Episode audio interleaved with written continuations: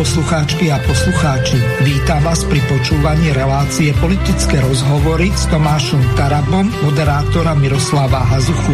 Počúvate pravidelnú reláciu o aktuálnych udalostiach domácej a zahraničnej politike, ktorá ovplyvňuje naše životy a kultúru občanov Slovenskej republiky.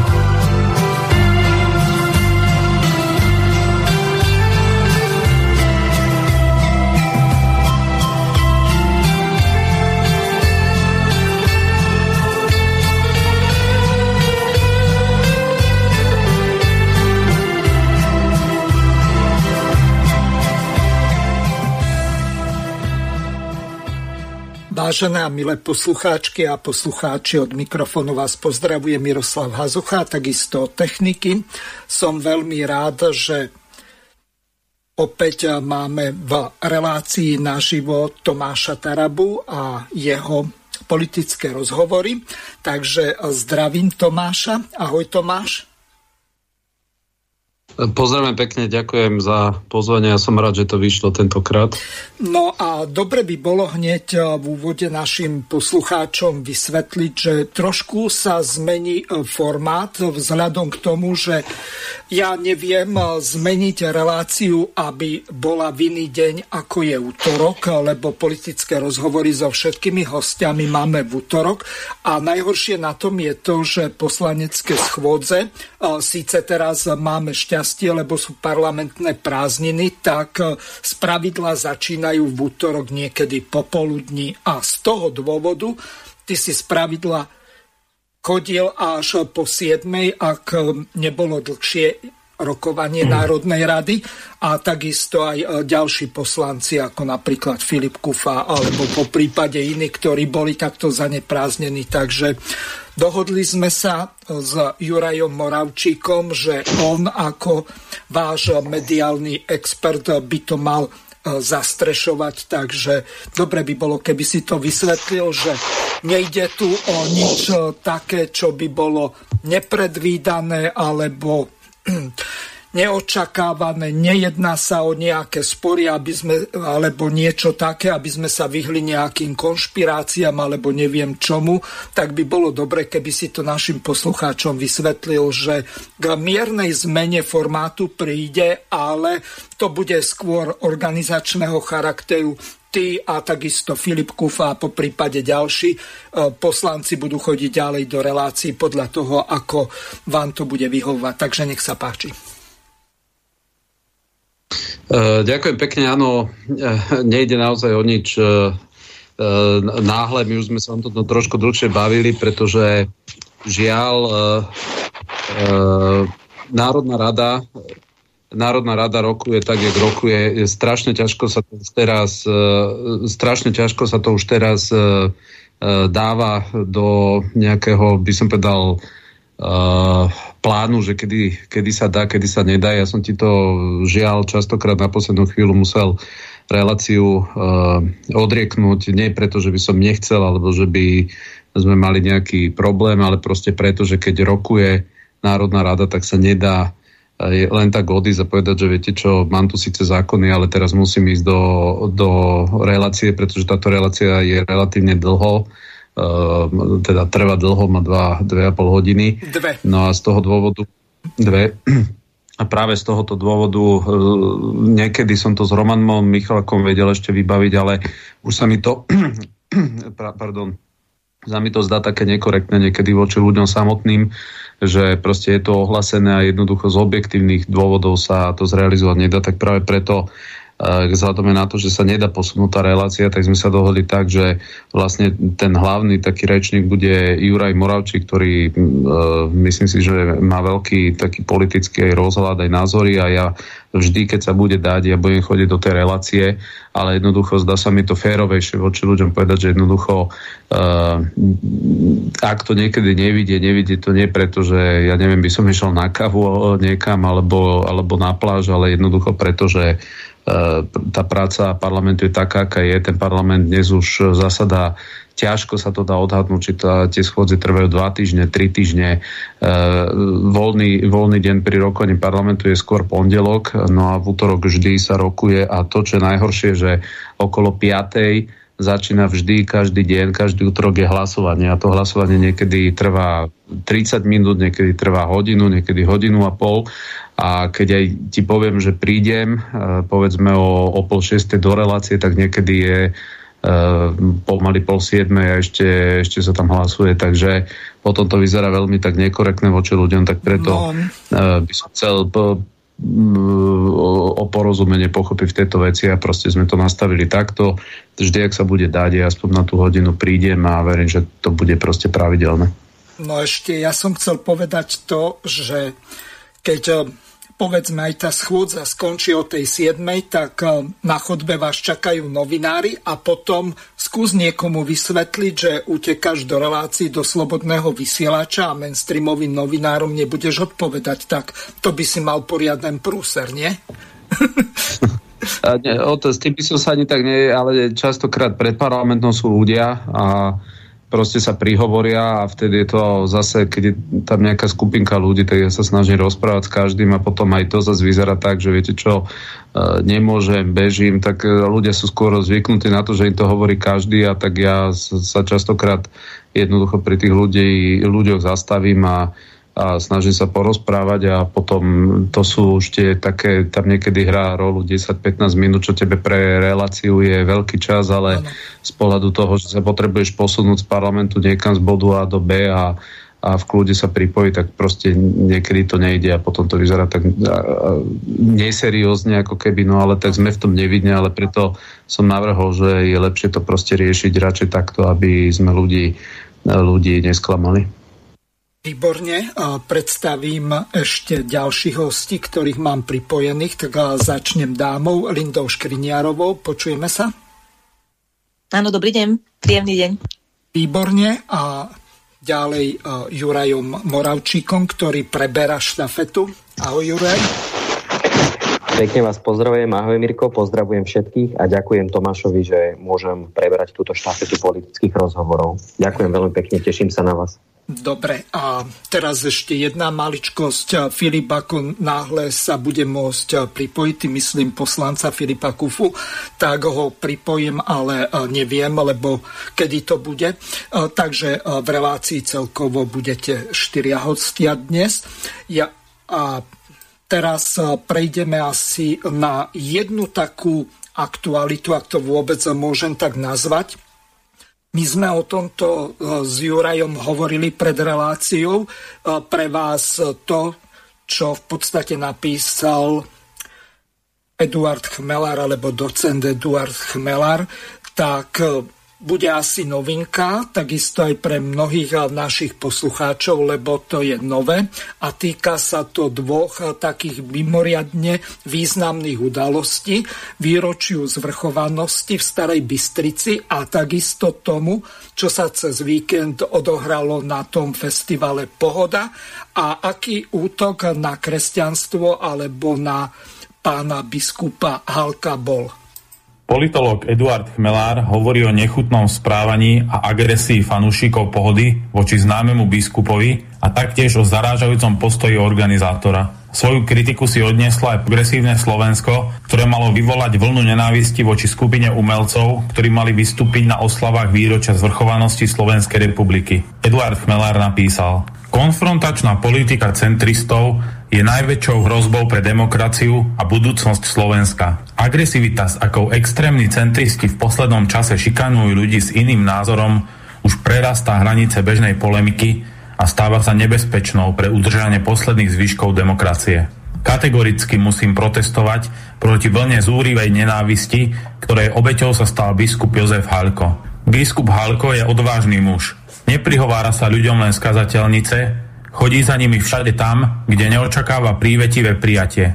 Rozpráva sa s nimi na železničnej stanici, vo vlaku, v podchode, na trhovisku, na hudobných festivaloch. Je vždy prívetivý, slušný a otvorený dialógu, preto nie najmenšieho dôvodu ho akýmkoľvek spôsobom inzultovať. Napriek tomu čelil na festivale Pohoda takým agresívnym útokom, že to popiera všetko, čo si progresívci o svojej tolerancii myslia. Zdôrazňujem, že biskup Halko bol na pohode tretíkrát. Prvýkrát tam bol v diskusii, v ktorej sa veľmi jednoznačne dištancoval od činnosti ľudáckého kléru počas Tisovho režimu, čo je v rámci katolíckej cirkvi ešte stále mimoriadne vzácný postoj, ktorý si zaslúži úctu. Tento raz si otvoril na festivale v provizornej chatke spovednicu. Normálnou reakciou na takúto možnosť je, že ak ste veriaci a cítite takúto potrebu, tak ju navštívite. Ak nie, tak sa jej vyhnete. Nie však pre prívržencov extrémneho stredu. Podľa verzie organizátora festivalu Michala Kaščáka prišla hrstka zástupcov LGBT komunity za Halkom,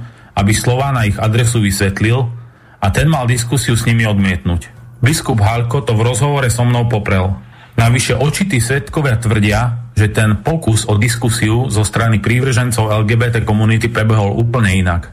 V noci tam prišla skupina podgurážených mladíkov, rozbíjali fľaše, búchali mu na chatku, omočili mu ju a všetci sa na tom smiali. Zároveň vrieskali, aby vyliezol von, aby odtiaľ vypadol, že tu nemá čo robiť, že sa nemá pchať tam, kde ho nikto nevolá, že ľudia sem neprišli preto, aby počúvali jeho žvásty. Biskup na tieto výzvy nereagoval a tak mu vyvesili na chatku dúhovú vlajku. Priatelia, ak toto považujete za normálne, asi sme dostali odlišnú výchovu. Považujem za absolútne nemiestne a odpudzujúce, že šéf festivalu Michal Kaščák sa ospravedlnil všetkým ľuďom za prítomnosť biskupa a nie biskupovi za agresívnych aktivistov. Kaščák primitívne zavádza, keď tvrdí, že boli príliš tolerantní a že zo strany Halka nezaznel názor smerujúci k pochopeniu či tolerancii LGBT komunity.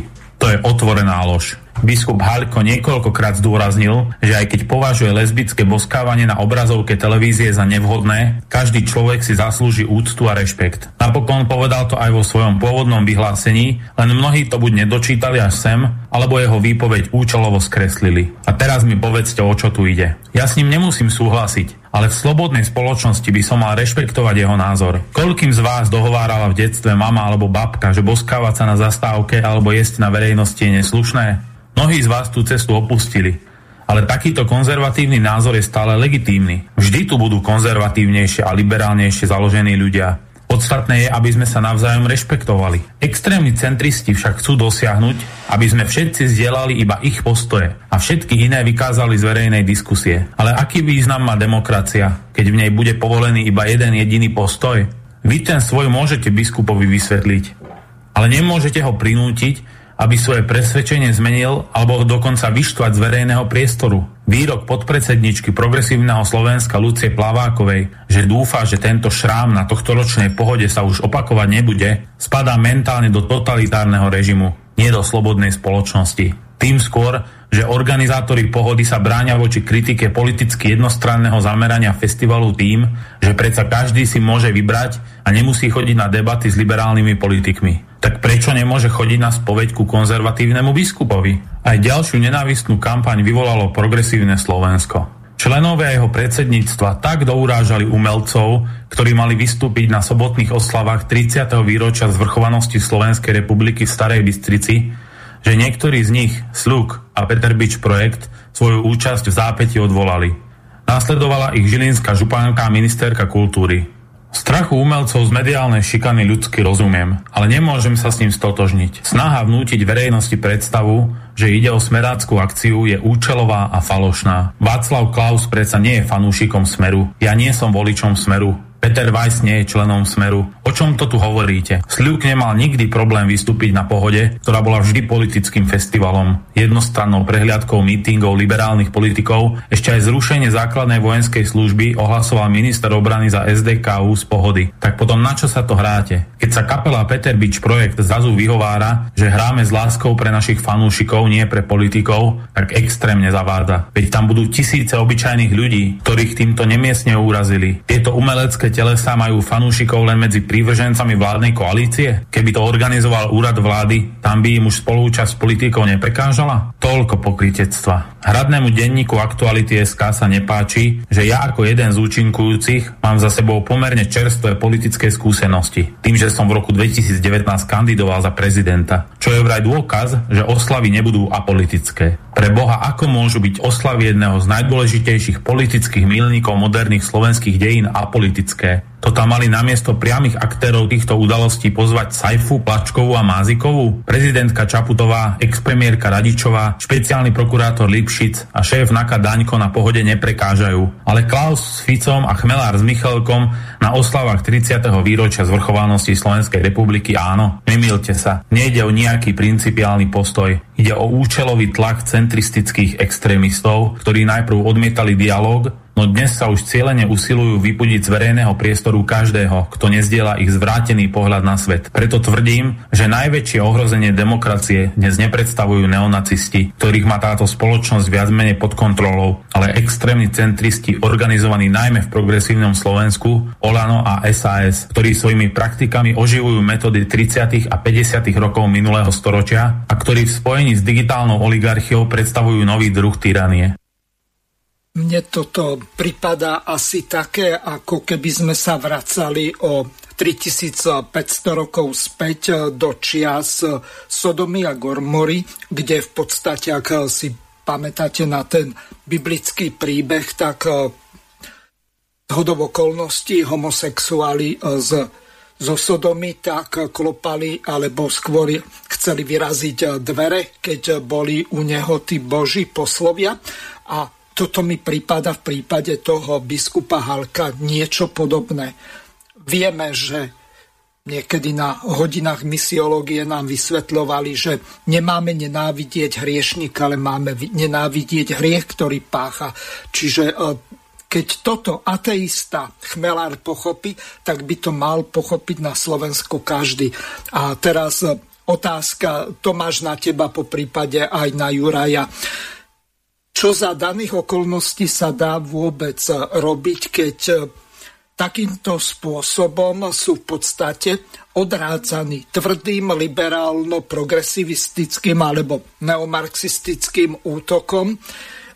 Dokonca čelní predstavitelia štátu, ako je napríklad ministerka kultúry, alebo najvýznamnejšie orchestre, alebo tanečné súbory, alebo skupiny, Takže mne toto prípada nejaké také zvláštne a ešte navyše.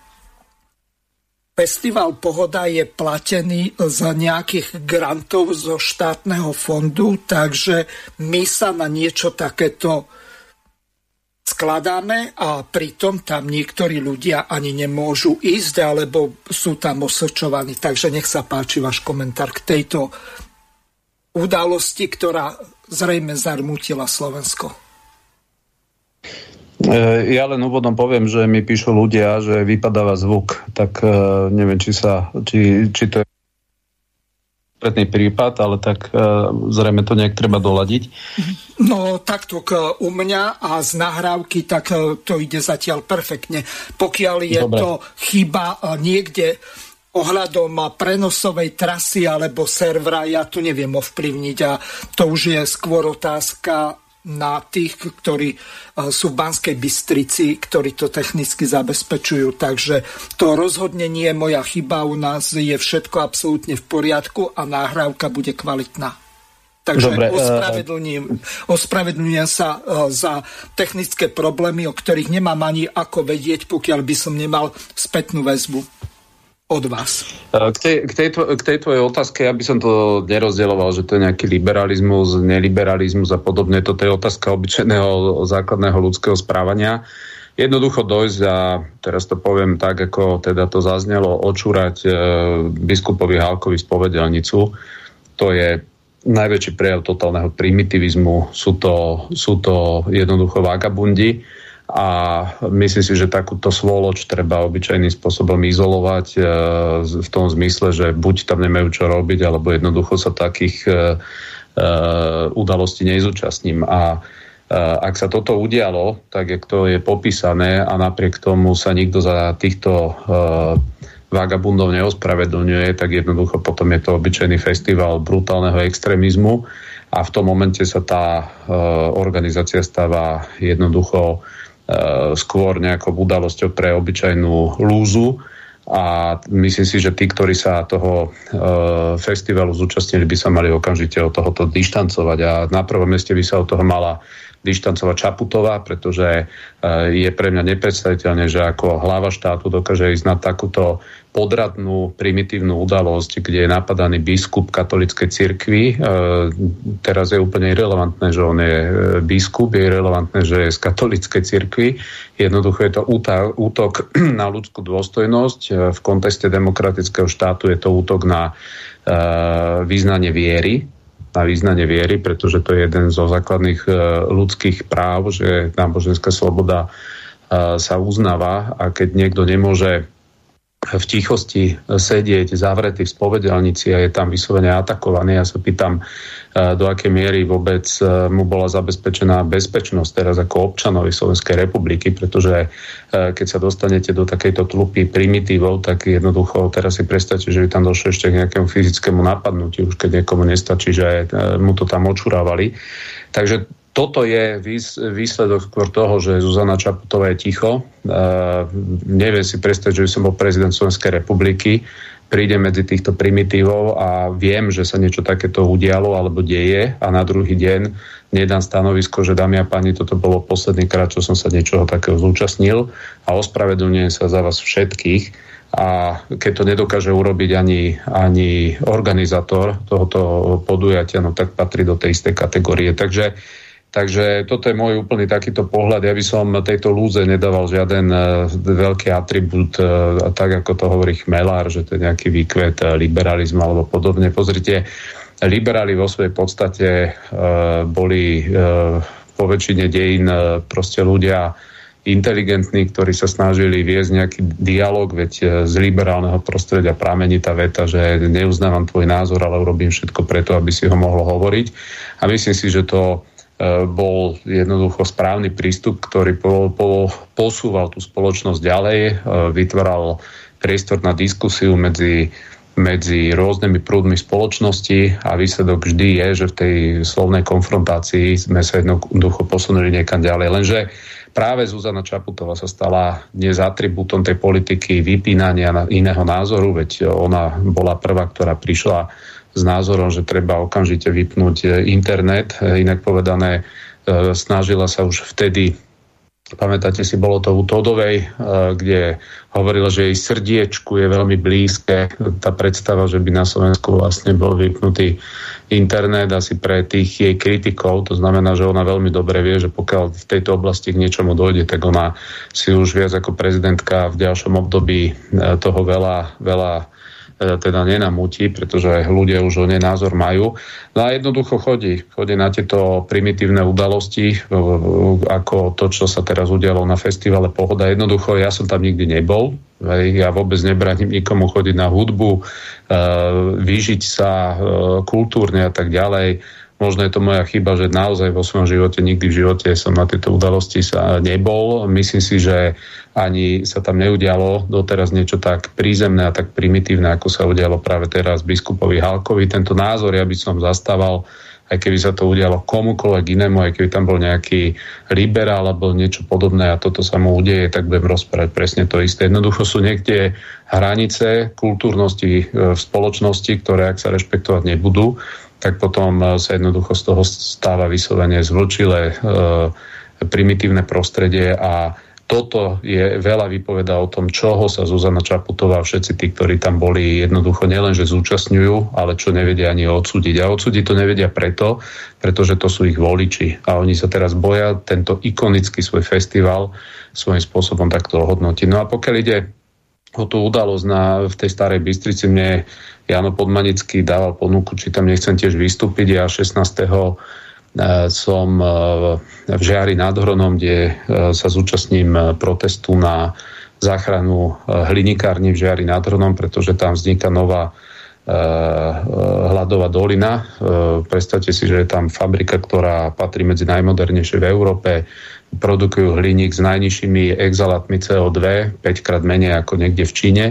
Tá fabrika investovala za, každý si pamätám ešte za komunistov, aké to bolo v podstate údolie častokrát rakoviny a ťažkých chorôb, pretože jednoducho sa to tam vyrábalo spôsobom, ako vyrábalo dnes aj napriek tomu, že je to, patrí to medzi tú špinavšiu výrobu, patrí táto fabrika zo všetkých tých fabrik v Európe medzi absolútnu špičku. No a dospelo to do toho štádia, že to, táto vláda, ktorá zničila priemysel eh, v tom, že predražila energie, tak eh, predražila takým spôsobom energie na Slovensku cez tie CO2 povolenky, že jednoducho sa stáva eh, nerentabilné pre akúkoľvek fabriku na Slovensku eh, vyrábať také, takýto typ surovín. Jednoducho naozaj tam hrozí nielenže zavretie, tam hrozí rozpad celej tej subdodávateľskej sieti. No a oni sa to snažia rok, rok a pol riešiť, nikto sa tým nezaoberá, pritom stačí jednoducho tak málo. Máme slovenský Envirofond, kde je 1,1 miliardy eur, kde práve takéto fabriky dlhé, dlhé roky platili uh, za tie emisné povolenky a teraz požadujú, aby v čase tejto najväčšej krízy energií uh, proste boli buď uh, od týchto platieb ušetrení alebo jednoducho z toho Envirofondu, aby časť išla naspäť ako kompenzáciu na vykrytie tých strát. Lenže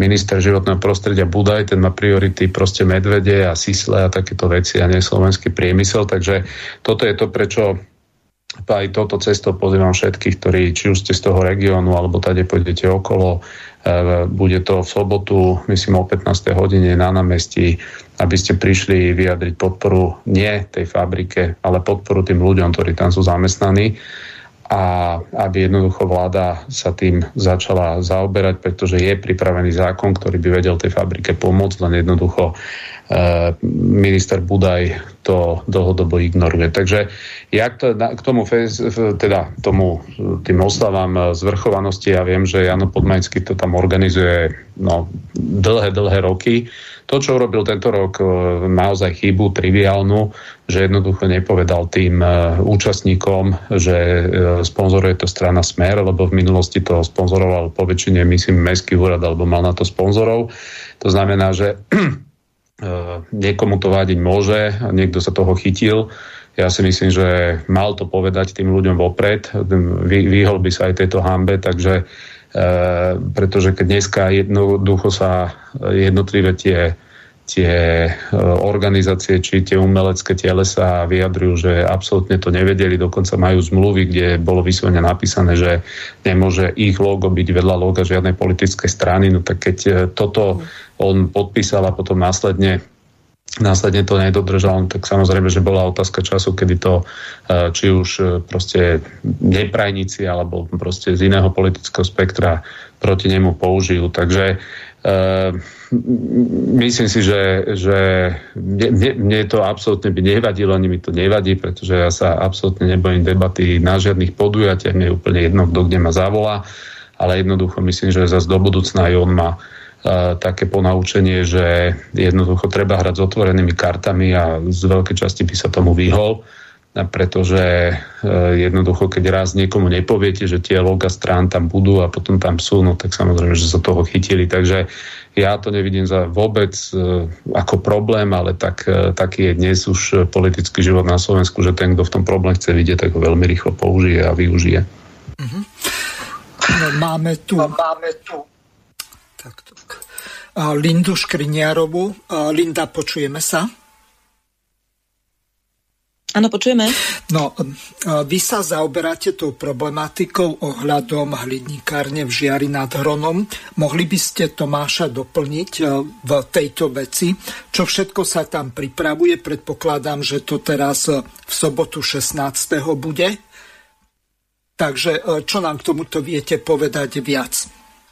No, v prvom rade by som ešte doplnila takú dôležitú vec, že v podstate, čo sa týka toho zákona, tak už uh, asi dva roky sa slubuje, že príde k novele tohto zákona, čo sa týka Euro, uh, ev, Envirofondu.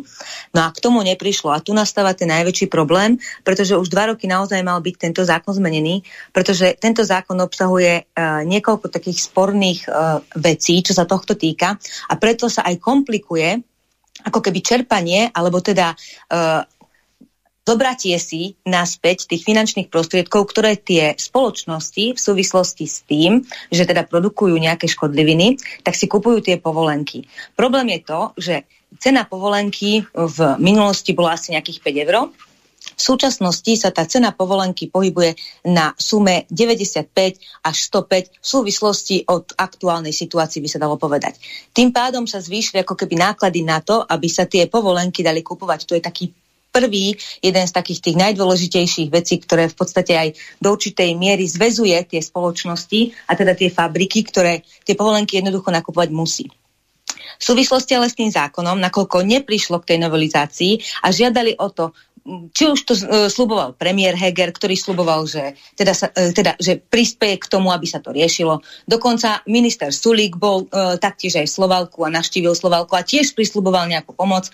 A samozrejme Budaj, ktorý tam bol uh, tiež v súvislosti s tým.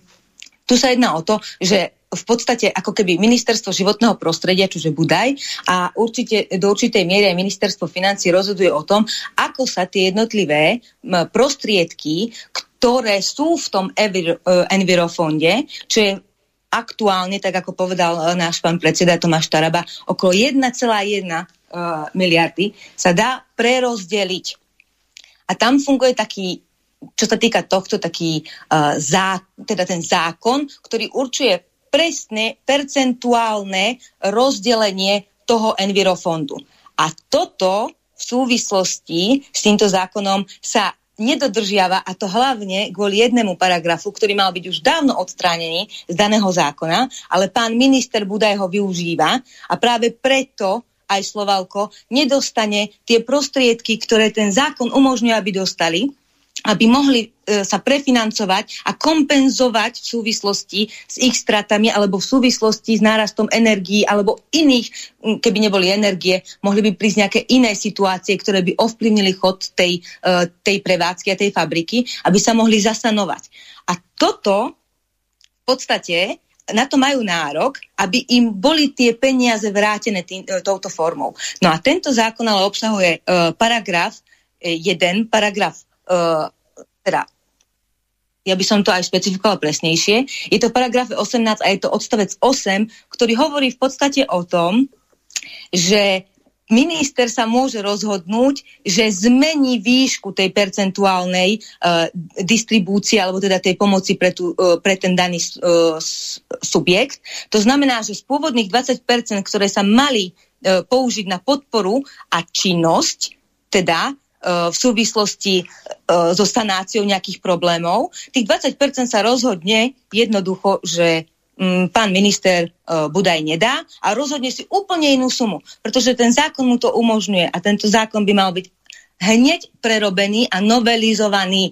A toto je kameň úrazu, aj ktorý v podstate aktuálne to Slovalko pociťuje. Pretože keby bol znovelizovaný ten zákon, tak nemusela by nastať vôbec táto situácia. Rovnako tak by nemusela nastať táto situácia, keby e, sa nevytvárali sankcie a tým pádom dopad na energie a tak ďalej. Tým pádom by možno nenastal ani vôbec tento problém, e, čo sa týka teda Slovalka, že je dosť pravdepodobné, že to Slovalko uh, v súvislosti s týmto všetkým a v súvislosti s tým, že nedokáže tých, nazvem to, tých 20%, na ktoré majú nárok, si sanovať, aby im pokryli tie straty alebo tie, uh, tie kompenzácie, ktoré aktuálne v tejto situácii majú, tak pravdepodobne bude musieť uh, buď zastaviť úplne výrobu, alebo zastaviť a minimalizovať výrobu a tým príde uh, množstvo ľudí o prácu, nielen ich kmeňových ľudí, ktorých je 450 v danom regióne, čo je na región Žiarsky naozaj určité dosť veľké množstvo ľudí, ktorí teda do tej prevádzky chodia, ale zároveň je na to napojených ďalších 2500 ľudí, ktorí sú ako subdodávka, pretože to Slovalko má subdodávateľov a tí sú priamo naviazaní na nich. Čiže uh, v súvislosti s odchodom a zastavením Slovalkom v podstate príde o prácu v danom regióne vyše 2500 ľudí. To je niečo, čo je nemysliteľné, aby Heger, aby uh, aktuálne teda ešte stále, alebo neviem, ako to mám povedať, minister hospodárstva tiež, Sulík a aby minister životného prostredia, ktorý má v rukách tie peniaze, aby nedal a nezasanoval túto situáciu v regióne, ktorý to potrebuje. Toto je niečo nemysliteľné, aby sa takto štát choval k firmám a fabrikám, ktoré tu 70 rokov vyrábajú hliník. 70 rokov. A teraz, po 70 rokoch, táto vláda spôsobí to, že oni tú výrobu zastavia. To je niečo nemysliteľné. A práve preto aj, ako vravel uh, náš pán predseda Tomáš Taraba, my budeme organizovať, nie nazvem to, že protest, ale uh, organizovať určité stretnutie pre tých ľudí, aby sme sa pokúsili otvoriť konečne tejto vláde oči, či niečo ešte dokáže urobiť, alebo už naozaj nedokáže nič urobiť, aby zachránila Slovalko. Vyzerá to naozaj tak, že to Slovalko odíde po 70 rokoch, chápete to? Po 70 rokoch výroby hliníka, čo je jedna z najkvalitnejších a, uh, uh, hlin, hlinikární, ktoré sú sú v Európe. A hliník, viete, narastá cena hliníka aj na, aj na svetových, uh, čo sa týka nákupu, mm. áno, trhoch, čiže narastá cena hliníka a my zastavíme hliníkáreň. Ro, rozumiete tomu? Ale, je nami, ale otvárame fabriku na výrobu uh, no, zase aut, ktorá není ešte ani postavená. Je tu zelená lúka, ešte tam tí ľudia nebudú robiť dneska, ale tí ľudia v Slovalku robia dneska. Tí ľudia majú rodiny, ktoré živia dneska. A my túto fabriku, túto fabriku necháme, aby zničila táto vláda. To je nemysliteľné toto. Hm? Nemysliteľné, čo sa tu deje. Preto by som naozaj ja chcela uh, všetkých pozvať, ktorí majú záujem, prísť podporiť aj tých ľudí, aj, aj celý ten región.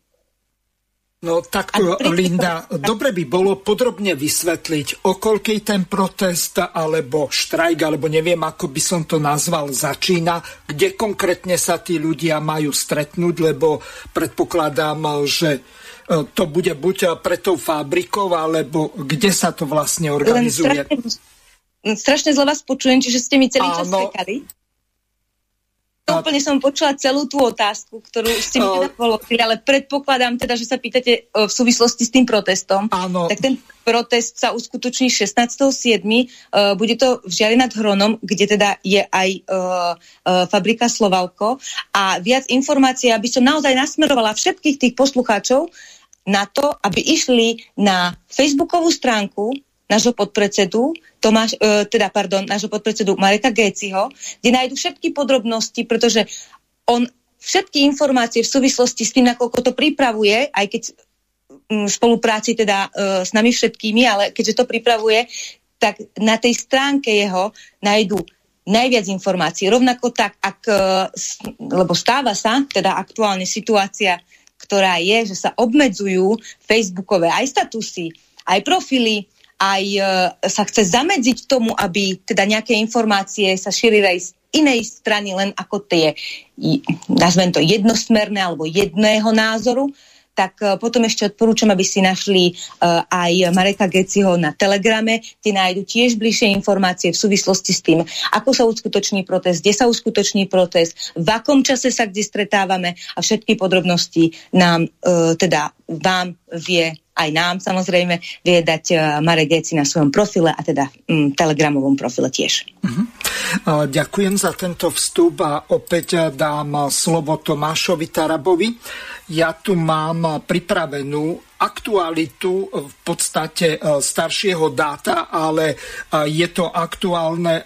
Ja som to nahral dnes a pravdepodobne to Judita Lašáková povedala na svojom YouTube kanále alebo skôr na Facebooku veľmi aktuálne teraz, kde sa zaoberala síce staršou vecou, s marením referenta. Tu je jej právny názor, s ktorým nesúhlasím, ale dobre by bolo, keby ste si to vypočuli a zaujali k tomu stanovisko. Rada by som sa dnes vrátila k tomu, že pani prezidentka a veľa jej fanúšikov, fanúšikov, nie voličov, obraňuje pani prezidentku, a teda aj ona samu seba, že nezmarila referendum. Viete, to ešte to minulé. Tak ja by som vám teda prečítala, čo hovorí ústava o tom, že pani prezidentka podala mm, predmet referenda na preskúmanie ústavnému súdu.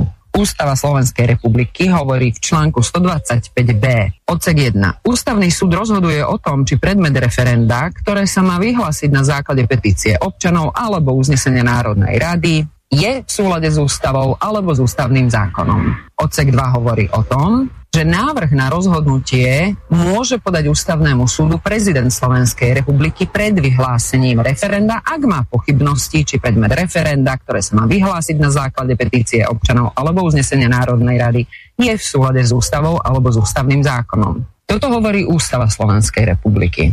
Čo hovorí ale článok 102, odsek 1 o referende, to je písmeno N. Vyhlasuje referendum. Prezident vyhlasuje referendum.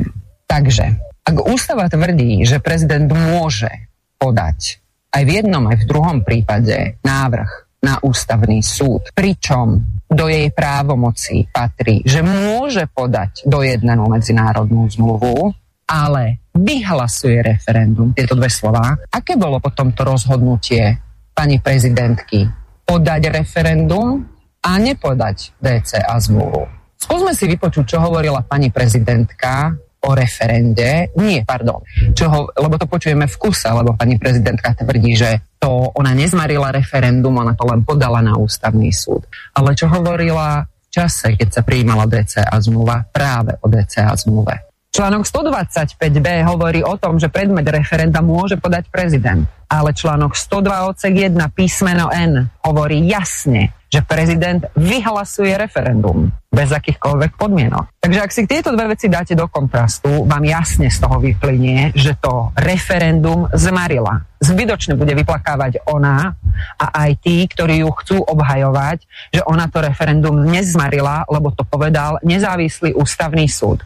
Ak to ústavný súd nezávislý povedal v referende, respektíve pri tej petícii, nie v referende, že či môže byť vypísané to referendum, to prvé. Prečo pani prezidentka nepodala aj tú DCA zmluvu na ústavný súd? Lebo nechcela. Tak ako vystúpila pri tej DCA zmluve, že ona ju podporuje, mala vystúpiť aj pri referende.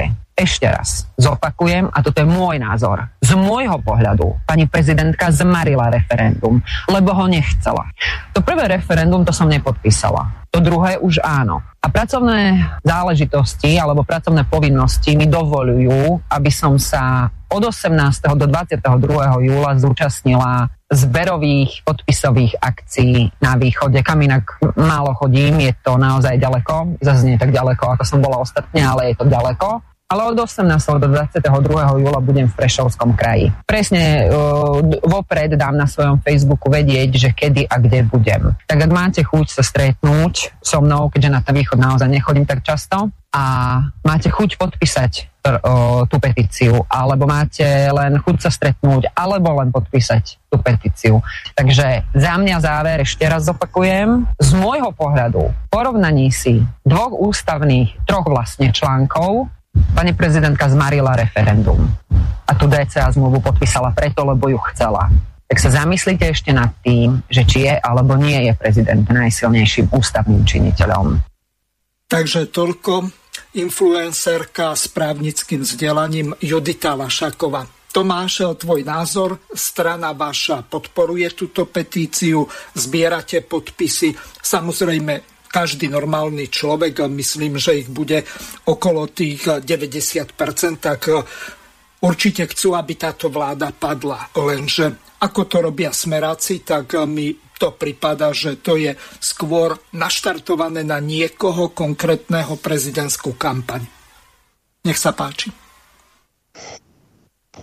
Mm, úplne nechápem tomuto príspevku, veď myslím si, že každý má jasno v tom, že Zuzana Čaputová tú vojenskú zmluvu podporovala a preto ju na ústavný súd nedala, takže to, podľa mňa toto už, toto už odznelo niekoľkokrát, takže e, dána pani neprichádza so žiadnym novým poznatkom a tá prvá informácia teda, že, e, že či má právo sa, alebo neviem, neviem teda, či chcela povedať, že či má prezidentka právo sa obratiť na ústavný súd, no má právo sa obratiť na ústavný súd Áno. a to teda ja to hovorím, ja čo som čo som ja najväčší kritik Zuzany Čaputovej. Ale na druhej strane, pozrite sa, všetci sú mudrí, ľudovo povedané ako rádio, ale pofunú sa. Jediný, kto na to upozornil, že tá prvá petičná akcia dopadne tak, jak dopadla som bol ja a práve preto si dovolím pripomenúť, že som dal návrh do, do parlamentu zmeny ústavy skôr ako ústavný súd o tom rozhodol. Takže oni sú všetci teraz múdri, oni sú všetci právnici, ale vtedy to s tým riešením neprišiel nikto. Jediný, kto s tým riešením prišiel, sme boli my zo stranu život, dali sme návrh a bolo úplne groteskné počúvať, ako ústavný súd vo svojom odôvodnení presne povedal, že treba urobiť to, čo sme urobili my. Ten zákon zniel od A po Z tak, ako to ústavný súd navrhol zmeniť. Takže potom sa síce všetci právnici e, e, objavili ako huby po daždi a všetci boli múdri, ale predtým s tým riešením neprišiel nikto. Takže ten návrh tam bol, ten návrh tam bol a vtedy sa k nemu postavili tak, jak sa postavili, že dokonca aj niektorí politici za opozíciu ho nepodporili. Takže, takže toľko na margo toho, no, ako, no, ako to všetko Tomáš, máme volajúcu e, poslucháčku, takže e, nech sa páči, e, ste vo vysielaní. No, dobrý deň, ja som... A, pardon, poslucháča, ospravedlňujem sa, e, takže nech sa páči. E, pán Taraba, mm, ja by som mal na vás asi dve otázky, možno tri. Viete, neviem čítať vo vašej, neviem čítať vo vašej politike. Pretože celé Slovensko vlastne aj vy... Pán poslucháč, že... poprosím vás o jednu no? vec. Z trošku ďalej hovorte do mikrofónu, lebo je prebudený a hlas je skreslený. Ďakujem. Nech sa páči. Áno, už je to le- teraz je to lepšie? Pokiaľ hlasno veľmi nehovoríte, tak je to dobré. Dobre, takže pán Taraba, takže ešte raz, dobrý deň.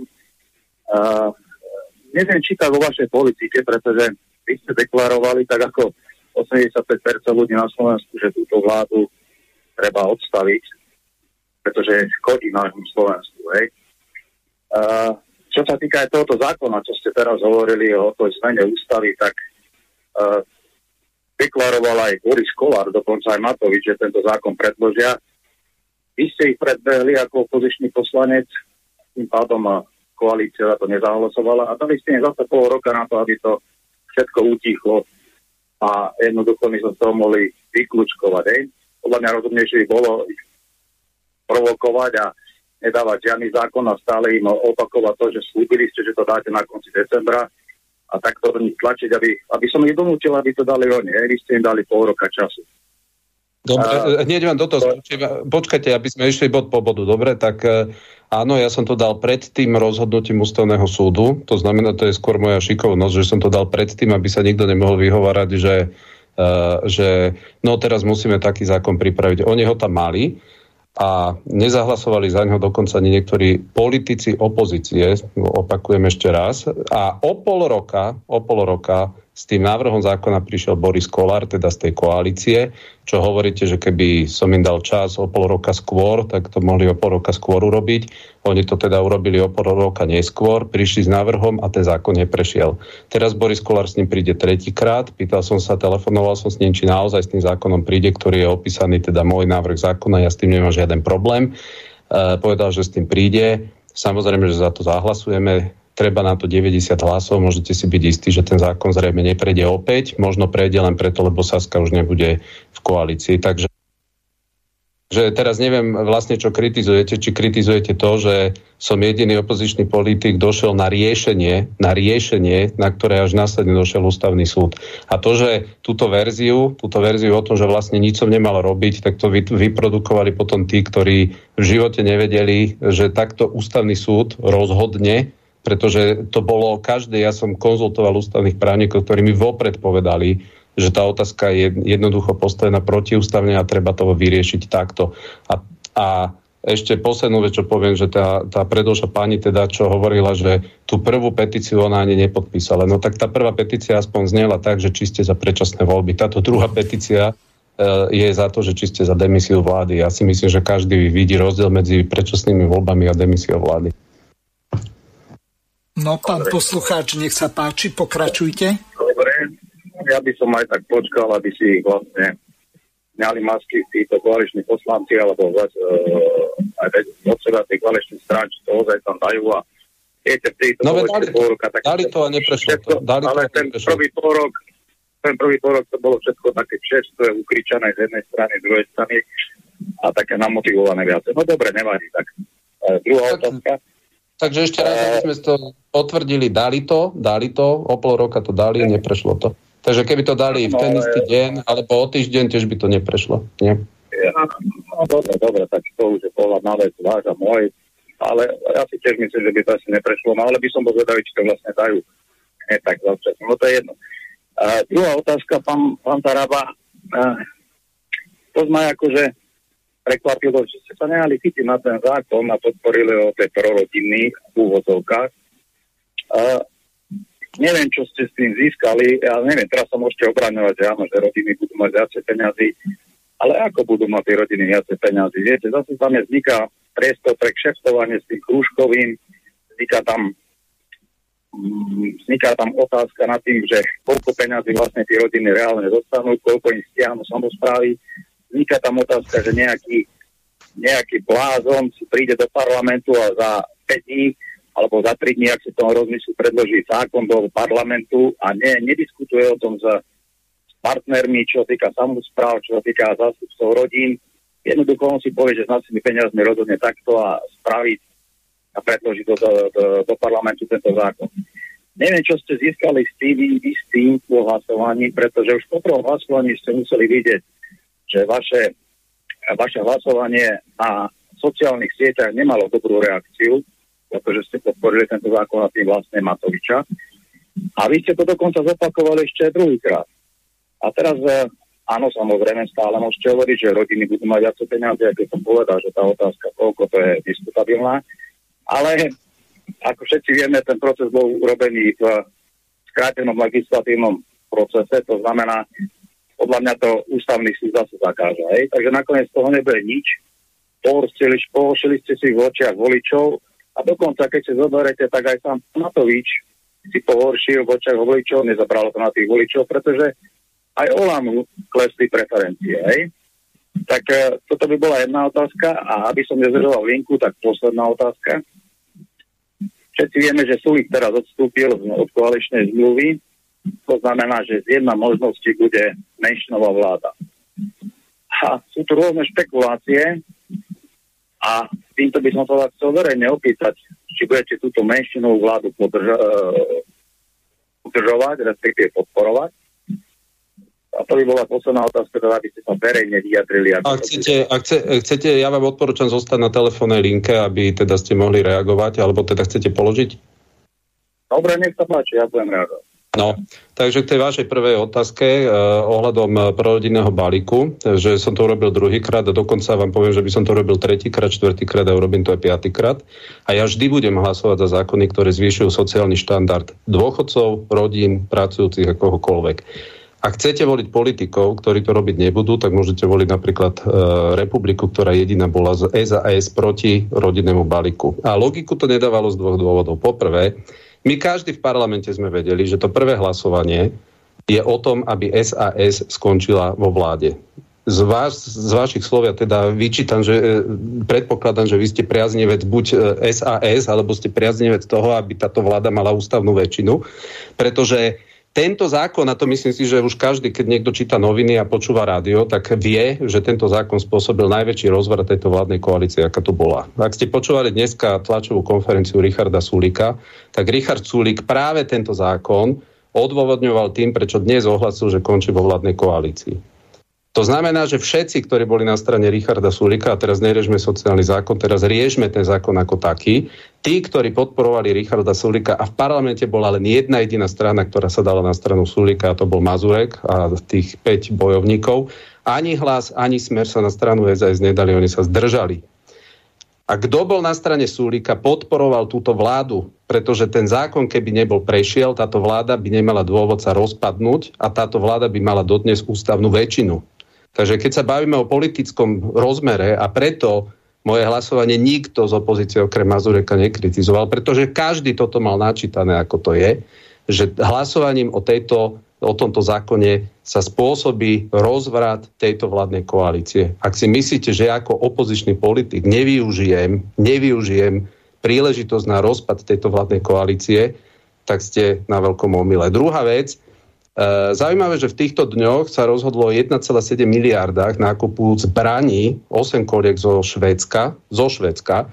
Vy keď dáte akúkoľvek sociálnu pomoc dôchodcom, teraz si trepneme miliardu, 2 miliardy, 3 miliardy a rozdáte to medzi pracujúcich dôchodcov, detí, vymyslíte si koho chcete, tak tie peniaze, viete, ak sú rozdelené, 20% hneď po väčšine ide dole DPH, pretože vy keď idete do obchodu a miniete tie peniaze, tak 20% si hneď štát berie na DPH Zbytok vám zostane tak, že či si kúpite topánky, či si kúpite elektriku, či zaplatíte vodu, či zaplatíte čokoľvek, tie peniaze zostávajú v ekonomike.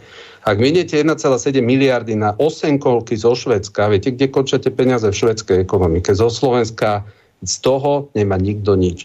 A bolo veľmi zaujímavé pozerať, ako ten Mazurek, ktorý už v minulosti zachránil Ciganikovu, keď som dal návrh na odvolanie Ciganikovej, a vtedy Ciganikova behala za Mazurekom na klub a vtedy ju podporili. Zaujímavé, že opäť podporili ako jediná strana vtedy a teraz o nie je zájsť. No a pokiaľ ide teda o tie detaily, že nikto nič neuvidí, tak teraz si musíte povedať, že vlastne kde je problém. Keď vám vádi ten zákon, a predpokladám, že vám vadí, lebo že je to v zrýchlenom legislatívnom konaní. Mimochodom vás chcem upozorniť, že 92 zákonov bolo doteraz schválených v skrátenom legislatívnom konaní. Mimochodom všetky dôchodkové, navýšenie dôchodkov alebo všetky tie e, jednorázové príspevky, drahí páne, boli schválené v, v skrátenom legislatívnom konaní. To vám nevadí, že napríklad teraz, keď išlo 100 eur do domácnosti, to išlo cez skrátené legislatívne konanie. Tam to nevadí? odkedy nám vadí, že sociálna politika sa rieši v, sociál, v skrátenom legislatívnom konaní. Ale dobre, povedzme, že teda vám vadí, že ten, tá forma nie je teda dobrá a nechcete, aby to platilo, tak by ste mali byť potom ako opozičný priaznivec dvakrát rád, lebo poprvé som spôsobil najväčší rozvrat vládne, vládnej moci, aký tu kedy bol. Sulika nevyhnal Mazurek z vlády, ale ja svojim hlasovaním som ho vyhnal z vlády. A teraz druhý, druhý bonus, to, teraz, teraz, ktorý k tomu môžete mať, že dobre, ten zákon podľa vás, keď ho ústavný súd schváli, že nebude platný, tak ten zákon ani nič nebude nikoho stať. Keď vám vlastne vádi to, že bol v skrátenom legislatívnom konaní a nikto z neho nič nebude mať. No lenže, viete, ten zákon, on má tri časti. Prvá časť, a to teda sa musím usmievať, keď smeracká vlády za za 12 rokov navýšili rodinné prídavky na Slovensku o 2,50 eur. O 2,50 eur. A je neskutočne smiešne teraz počúvať, že niekto povie, že 25 eur, 40 eur od budúceho roku a, e, a daňový bonus k tomu, že vlastne to nič není. Tak, tak potom 2,5 eur za 12 rokov to niečo je. To niečo je. A druhá vec, ktorá je, že ja sa vôbec, e, teda keď sa bavíme o tom kružkovnom, tak tam mňa kružkovné nezaujíma od princípu, ako je, pretože tam treba zmeniť ďalších 8 zákonov. A keď sa tých 8 zákonov nezmení, tak to kružkovné ani platiť nebude. To znamená, tomu, komu vadí to kružkovné, tak treba povedať, že tam bez zmeny ďalších 8 zákonov to kružkovné uh, sa realizovať nemôže, ale tie rodinné prídavky tie platiť budú. A pokiaľ ide o to, že Eh, myslím si, že je dosť bizarné, že sme dospeli do situácie, že na zbranie nenájdete politikov, ktorí by povedali, že to nedávajme, 1,7 miliardy, ale my sa bičujeme za to, aby slovenskí občania nič nedostali. A to je podľa mňa neskutočný odkaz pre politikov, že na Slovensku sa našla strana v opozícii, ktorá kritizuje, ktorá kritizuje to, že medzi občanov Slovenskej republiky sa idú rozdať peniaze v čase najväčšej inflačnej krízy. To znamená, že ak si vy myslíte, že ja nebudem hlasovať za to, aby slovenské rodiny mali peniaze a miesto toho tie peniaze boli poslané na Ukrajinu, tie ušetrené peniaze, lebo tie peniaze nebudú rozdané medzi ľudí. Tie, tie peniaze pôjdu na Ukrajinu, tie peniaze pôjdu do zbrojariny, tie peniaze pôjdu na kadejaké pofiderné projekty, tak ja vždy budem hlasovať. Či to je pri dôchodcoch, ako som hlasoval, vždy budem hlasovať za to, aby sa na Slovensku medzigeneračná solidarita realizovala. A ešte vám poviem jeden údaj. V roku 2005 bol nejaký pomer medzi, medzi rodinnými prídavkami a medzi priemernou mzdou. A odvtedy priemerná mzda narastá na Slovensku 2,5 násobne. A rodinné prídavky oproti priemeru tej mzdy, ak si zoberte percentuálne, tak klesli o 50%. Dnes slovenské deti v slovenských rodinách sú menej podporované ako všetky ostatné, ktoré v podstate e, projekty, ktoré, na ktoré my dnes prispievame. A tretia vec, keď sa už vrátime k, k tomu kružkovému, môžem povedať, že z počiatku ja som bol kritik toho. Potom som videl analýzy, kde sme sa ocitli na Slovensku, že v chudobných rodinách, a to teraz sa nebavím o asociálnych rodinách, v chudobných rodinách, kde robí matka, nedokážu deti nosiť na žiadne krúžky, pretože ich vyťahnú zo školy, tie deti sa túhajú potom po uliciach, nemá ich dozobrať na kvalitný fotbalový, hokejový, na taký, na podobný krúžok. Som videl projekt, ktorý spočíva v tom, aby, je to pilotný projekt v Bratislave, kde jeden veľký fotbalový klub chce spustiť na 11 základných školách projekt, aby tie deti, tie chudobné deti z tých rodín, ktoré sa nevedia na žiadne kurzy dostať, aby na škole po skončení vyučovania mali kvalitný napríklad futbalový tréning. Neskutočné množstvo kvalitných talentov tam našli, lenže museli to platiť samozrejme z e, filantropicky zo svojich peňazí. Dneska nenájdete systémovo, že toto niekto chce robiť. Tento projekt, ak sa niekedy bude realizovať, že sa budú hľadať na Slovensku talenty medzi, medzi našimi deťmi, či už ide o spievanie, či už ide o jazyky, či už ide o čokoľvek, tieto projekty bežia v normálnych civilizovaných štátoch dosť bežne, ako je napríklad Fínsko, ako je Švajčarsko, ako je podobne. Takže ja ešte raz, aby som to uzavrel. Poprvé, moje hlasovanie spôsobilo rozpad tejto vládnej koalície. Keby som hlasoval ako jediný hlasoval ako Mazurek, tak dneska je Sulik vo vládnej koalícii s ústavnou väčšinou. Po druhé, ja vždy budem hlasovať, tak ja som hlasoval za príspevky pre dôchodcov, pre slovenské rodiny, a podobne. A pokiaľ ide o tretiu vec, mňa prekvapuje, že zrazu pokiaľ ide o sociálne dávky pre Slovákov, tak tu riešime nejaký, nejaký ústavný problém. Zaujímavé, že Čaputová nikdy nenapadla, že pomoc pre ukrajinské rodiny na Slovensku išlo v skrátenom legislatívnom konaní. Je, viete, aký je problém slovenských rodín a slovenských ľudí, že sú Slováci. Keby boli Ukrajinci, keby boli čokoľvek iné, tak všetko ide. Pokiaľ ide o zbranie na Ukrajinu, v skrátenom legislatívnom konaní. Keď ide o sociálne dávky pre Ukrajincov, v skrátenom legislatívnom konaní. Keď ide, aby neplatili pokuty na Slovensku, skrátenom legislatívnom konaní. Ale keď ide o slovenské rodiny, o slovenských dôchodcov, tak zrazu sa tu Čaputová hrá, že či tu boli porušené nejaké pravidlá tak mohla by vedieť, a to teda oznámem aj vám, že parlament má jednu základnú výsadu, pretože nad parlamentom na Slovensku nie je nič.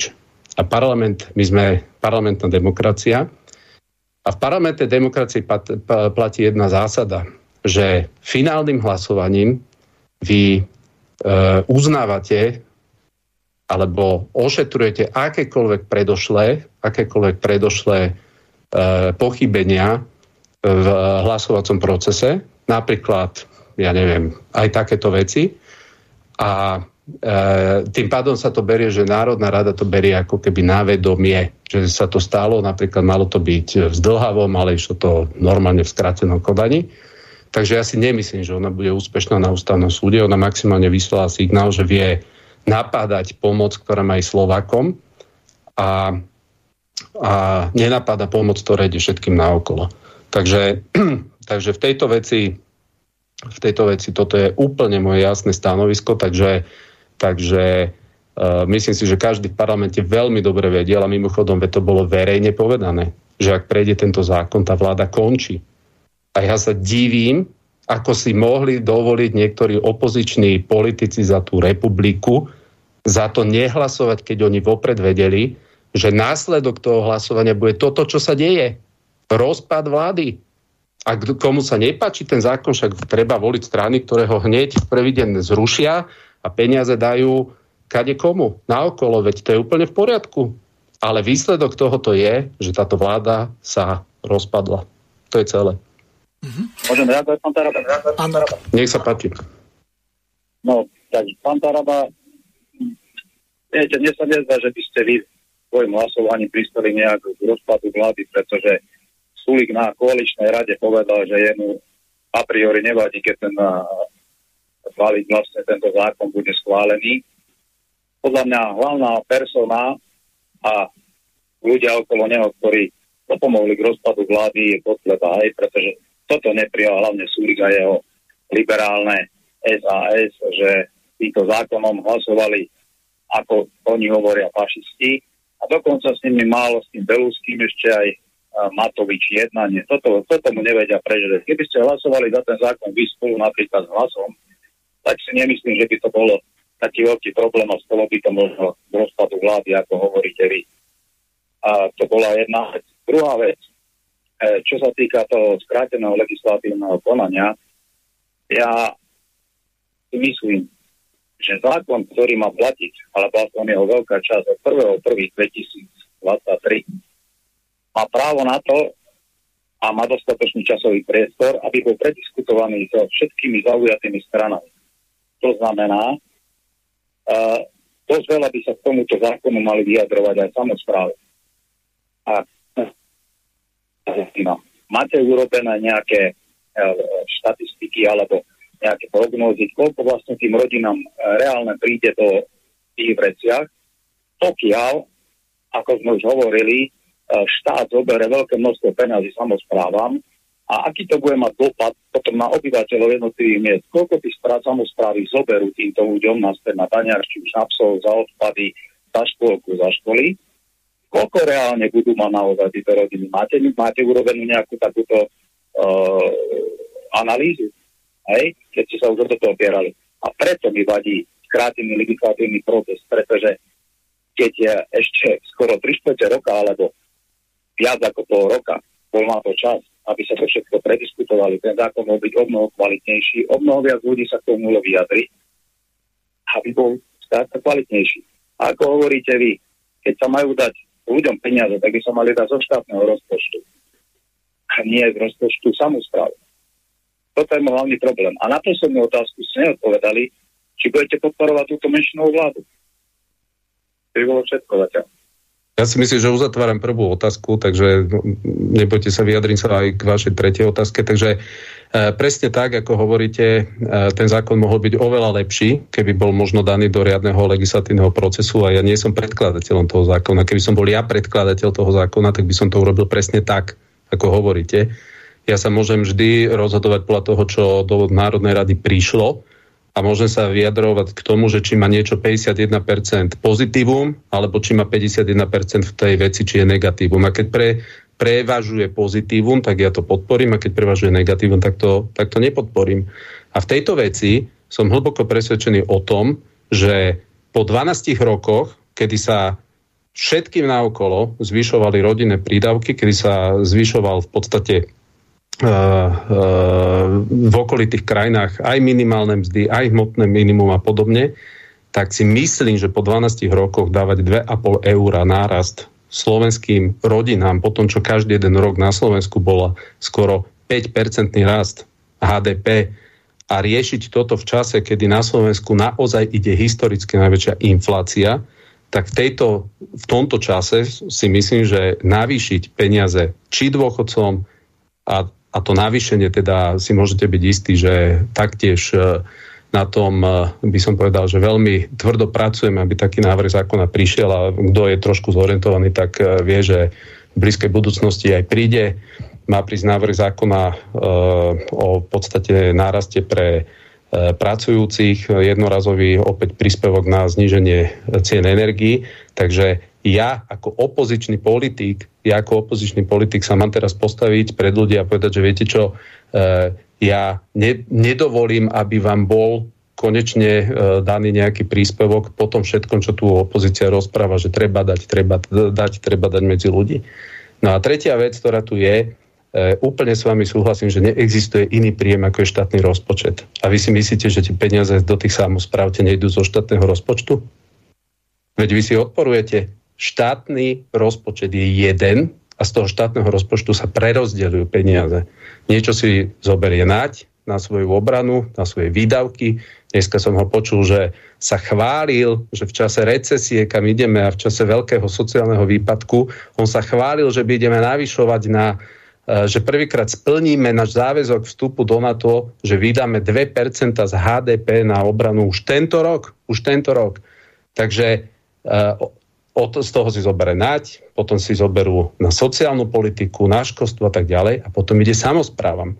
A to, čo v celom tomto procese napríklad mňa šokovalo, je koľko miera, koľko, koľko lží vyslovene zaznelo, len preto, aby niekto prekazil vôbec to, že sa medzi slovenské rodiny dostanú nejaké peniaze. Ja keby som bol súlík, tak poviem na prvom mieste, viete čo, dajme iba rodinám, ja neviem, daňovú ľavu a hotovostnú platbu a posúďme na neskôr tieto, tieto krúžky. Keby toto bol on povedal, tak si to príjmu úplne vo vlastnej režii. Ale výsledok je ten, že e, začali rozprávať, bol to Súlik, ktorý prišiel do parlamentu a povedal, on je proti tomu, že Boris Kolár by dostal 30 tisíc eur na svoje deti. No a ja som proti tomu. A prišiel som medzi predkladateľov a povedal som, že ak má Boris Kolár dostať 30 tisíc eur ročne na svoje deti, ten zákon sa nedá podporiť. A výsledok bol, viete čo, že to bola lož, pretože tam je podmienka, že oni majú žiť v jednej domácnosti napríklad. A Boris Kolár nežije v jednej domácnosti. To znamená, na tie deti nedostane nič. A to bola lož. Potom ide ďalej a povie, Richard Sulík úplne z čo potom začal e, bez toho, aby si to preveril Mazurek, lebo on sedel v prvej lavici, tak on si to vypočul a hneď e, sa chcel ujať tej myšlenky, tak to rýchlo začal opakovať, nastrihal video a išlo, išlo to do, e, do éteru, že 500 zamestnancov má byť kvôli tomu vytvorených. 500, nové ministerstvo má vzniknúť a to nové ministerstvo má kontrolovať teda tie krúžky. A s týmto došiel ten súlik. A výsledok bol ten, že nikde v zákone to číslo nie je. Absolutne nikde. To si vymyslel súlik z materiálu, ktorý niekedy niekde koloval na úrade vlády, ktorý nedošiel ani do parlamentu. A potom, keď to vydelil, to číslo súlik, dokonca ešte sa tam uh, ešte sa tam rehotal, že nevedia na ministerstve financí rátať, lebo že na 500 zamestnancov má ísť iba 9 miliónov eur ročne a že keď si to niekto vyráta, tak to nie je ani minimálna mzda. A potom, keď sa zisťovalo, tak vlastne sa zistilo, že, že on poprvé si to vymyslel, to číslo, a po druhé, to nemalo byť ani v tom pôvodnom materiáli, že sa má zriadiť ministerstvo a zamestnať noví ľudia, ale tam sa rátalo s tým, že predsa len, aby sa nejednalo o nejaké fiktívne, fiktívne veci, tak zamestnanci, myslím, daňové, teda finančnej správy mali mať príplatok ku svojim mzde, ja neviem, 50 eur, tí, ktorí to budú kontrolovať. Neskutočná lož. A Mazurek bez toho, aby si to overil, toto pustil do éteru. No úplne prízemné. Tretia vec, ktorá tam bola, všetci sme počúvali, že má vzniknúť nejaká aplikácia za 13 miliónov, potom dokonca hovorí desiatky miliónov, ktorá to bude e, softverová aplikácia, ktorá to celé má robiť. Vymyslená vec. V podkladoch žiadnych 13 miliónov nikde nie je. A keď sa potom na základe týchto slov realizovalo, že kde vôbec, odkiaľ toto celé vzniklo, odkiaľ to vôbec majú, tak výsledok potom je, že tam sa nerata s iným softverovým riešením, ako tuším za 200 tisíc eur celé. Pre zákon, ktorý teda obsahuje, ako sa hovorí, jednu miliardu. Takže toto, čo vyprodukovali e, títo dvaja, keď to tak poviem, to duo Sulik s Mazurekom, to ja som toto ešte v parlamente jednoducho nezažil. Pretože jedna vec je, že dobre, niekto povie, e, ja neviem, ne, neriešte to teraz, riešte to neskôr. Mimochodom, k skrátenému legislatívnemu konaniu vám asi poviem toľko, že ja som jeden z najväčších kritikov týchto konaní. Však keď si pozriete moje vystúpenia v parlamente, tak každé jedno začínam tým, že táto vládna koalícia zneužíva skrátené legislatívne konanie na príjmanie zákonov. A vyvrcholilo to, viete, kedy vyvrcholilo to pri prijatí ústavného zákona, kde zmenili v skrátenom legislatívnom konaní ústavu a toto Čaputova nenapadla, že my sme jediná krajina na Zeme guli, ktorá v skrátenom legislatívnom konaní zmenila ústavu Žiadna odborná diskusia o tom neprebehla. Najzákladnejší zákon v štáte, ktorým je ústava, oni zmenili v skrátenom legislatívnom konaní. Takže toto je toto je pre mňa úplne absurdum, že zrazu, zrazu sa ona ocitne, precitne, keď ide, o, keď ide o slovenské rodiny a o slovenské deti. No a pokiaľ, ak teda môžem opustiť túto tému, pokiaľ ide o vašu otázku, mne aj dokonca volali e, včera však novinári z Nového času, položili mi presne túto, túto istú otázku, že či budem podporovať menšinovú vládu. A ja som sa opýtal, a opýtam sa to aj vás, že čo to znamená podporovať menšinovú vládu. Pán Taraba, to už nehajme túto otázku. No nie, no, no nie, ja sa vás pýtam. No napríklad, keď sa bude jednať o odvolanie Hegera, tak si podporíte to, aby zostal v premiérskom kresle, ale už ma boli ucho, tak by som ešte položil jednu poslednú vec, ktorá je podľa mňa logická, čo sa týka tých rodinných prídavkov. Uh, viete, pán Taraba, vy hovoríte stále o tých rodinných prídavkov a prepočítavate to na ADP rodiny, ale bola tu aj ďalšia podpora, napríklad obedy zadarmo, cestovné zadarmo, a takto isto tí rodiny boli podporené. Toto by podľa mňa bolo tiež dôležité zarátať e, do týchto podpor rodín a rozmyslieť sa nad tým, budeme zvyšovať rodinné prídavky, aby sa nestalo napríklad to, že v určitých komunitách rodiny deti bude obžíva. Aj. To je jedna vec. A druhá vec.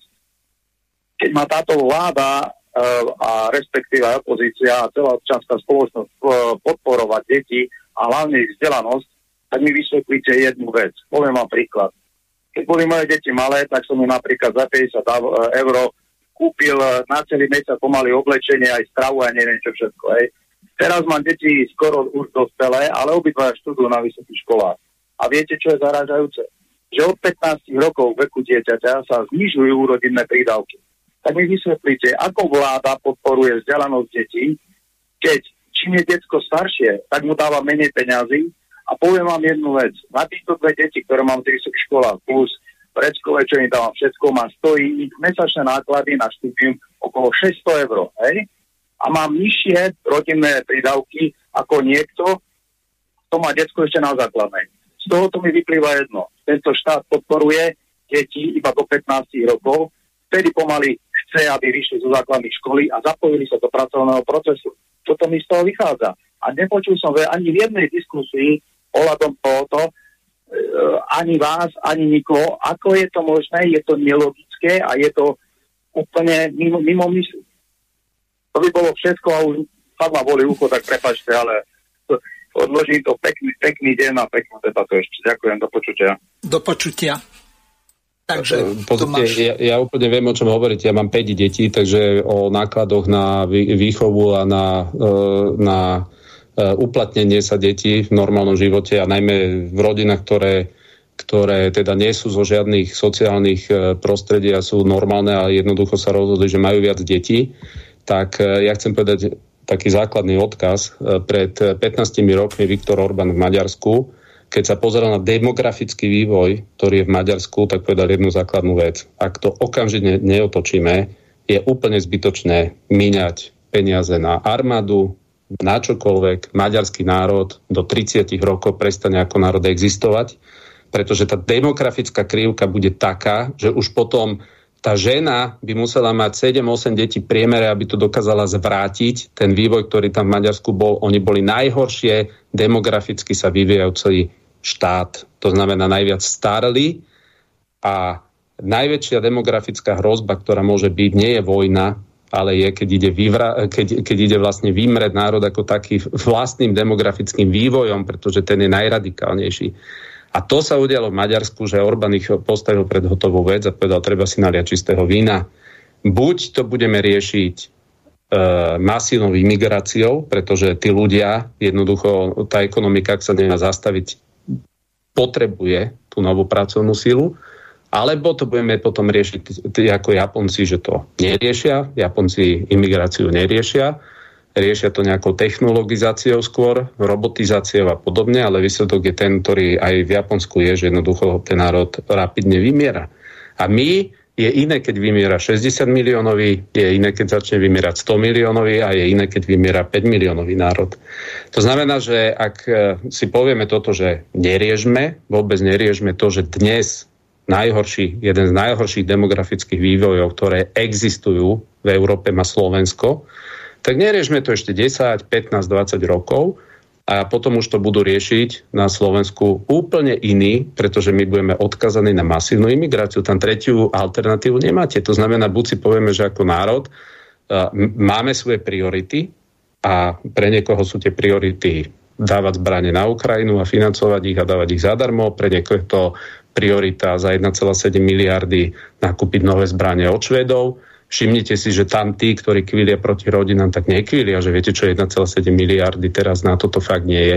Tam nepovedali samozprávy, že čo si to dovolujete za 1,7 miliardy kupovať zbranie, však my z toho štátneho rozpočtu potrebujeme.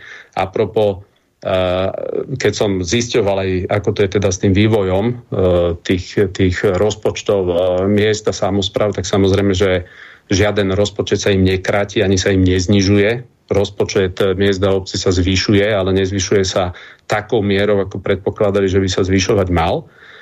A to, že na Slovensku zdražovanie je a bude, to nie je výsledok toho, že sa príjme nejaký zákon, ale to je výsledok toho, že sa na Slovensku rozbehla inflácia. A tá inflácia sa na Slovensku rozbieha práve preto, pretože sú strašne nízke úrokové miery, sadzby v celej Európe a Slovensko dnes nemá páky na to, aby túto vec riešila vlastnou monetárnou politikou. Takže eh, keď sa vrátime len k tomuto, že, že uh, kto má aké priority, no tak sú naozaj politici, ktorí majú priority, priority takéto a potom sú priority, ktorí hovoria, že moja priorita je blaho slovenských aj zamestnávateľov, aj firiem, znižovanie daní, DPH a podobne.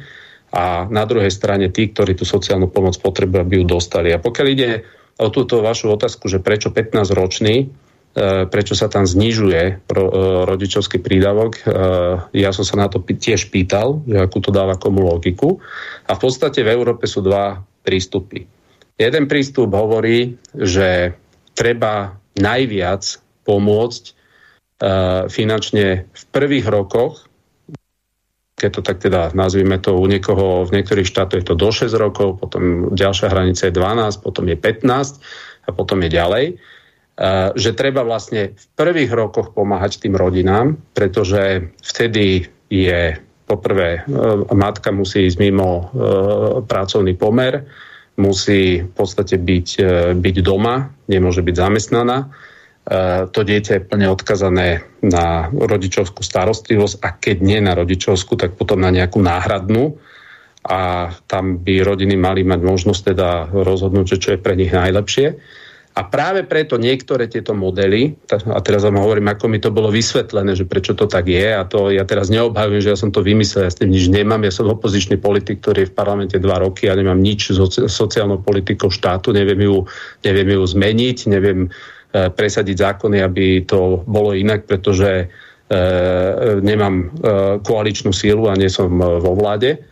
Ale logika je teda niektorých modelov, a to funguje vo veľmi veľa štátoch Európy, mi to bolo ukázané, že ako je to proste na západe, tá logika je tá, že čím áno, to dieťa síce stárne, tak má iné výdavky a väčšie výdavky, ale na druhej strane tá pozícia tej rodiny sa nezhoršuje tým vekom, ako to dieťa stárne, pretože e, to dieťa začína byť sebestačnejšie, rodičia e, dokážu sa vrátiť v plnom procese do pracovného procesu a v 15 rokoch, preto sa aj na západe používa tá hranica 15 rokov, tak tam sa predpokladá napríklad, že to dieťa sa napríklad postupne vie už zúčastňovať e, brigád a tak ďalej a vie odľahčovať ten štátny rozpočet.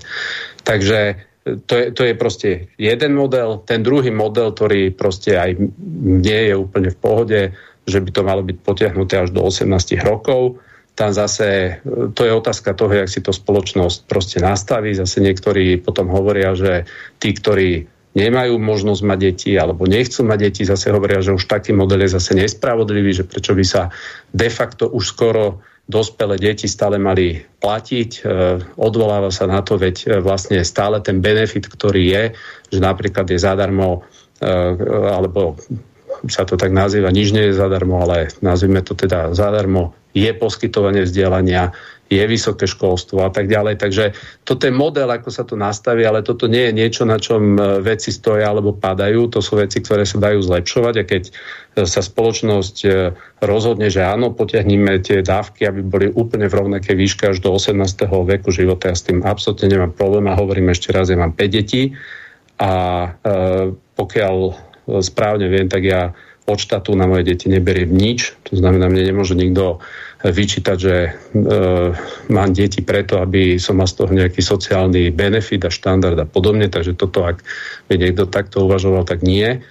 A pokiaľ ide ešte pri tej, pri tom, e, pri tej, pri tej štruktúre tej rodinnej pomoci, tak e, ak si pozriete, ona má tri teda komponenty. Jedno je daňová úlava, druhý komponent je rodičovský vlastne príspevok, alebo teda to je finančná hotovosť a tretia vec sú teda tie e, voľnočasové aktivity, ktorá teda je v podstate to, jak vy ste spomenuli, že napríklad niekedy boli obedy zadarmo, no tak e, tiež to nebolo zadarmo, stálo to presne približne podobný obnos peňazí, to znamená, to už je na štáte, či sa rozhodne. Ja som absolútne e, bol v poriadku s tým, aby napríklad tie obedy zadarmo boli, pretože na Slovensku máte veľa rodín, veľa detí, kde sa nedostáva im kvalitná strava. Ja som bol proti tomu, aby sa to rušilo. V parlamente som hlasoval proti tomu zrušeniu. E, myslím si, že to sú e, problémy také, ktoré sa toto riešiť dá.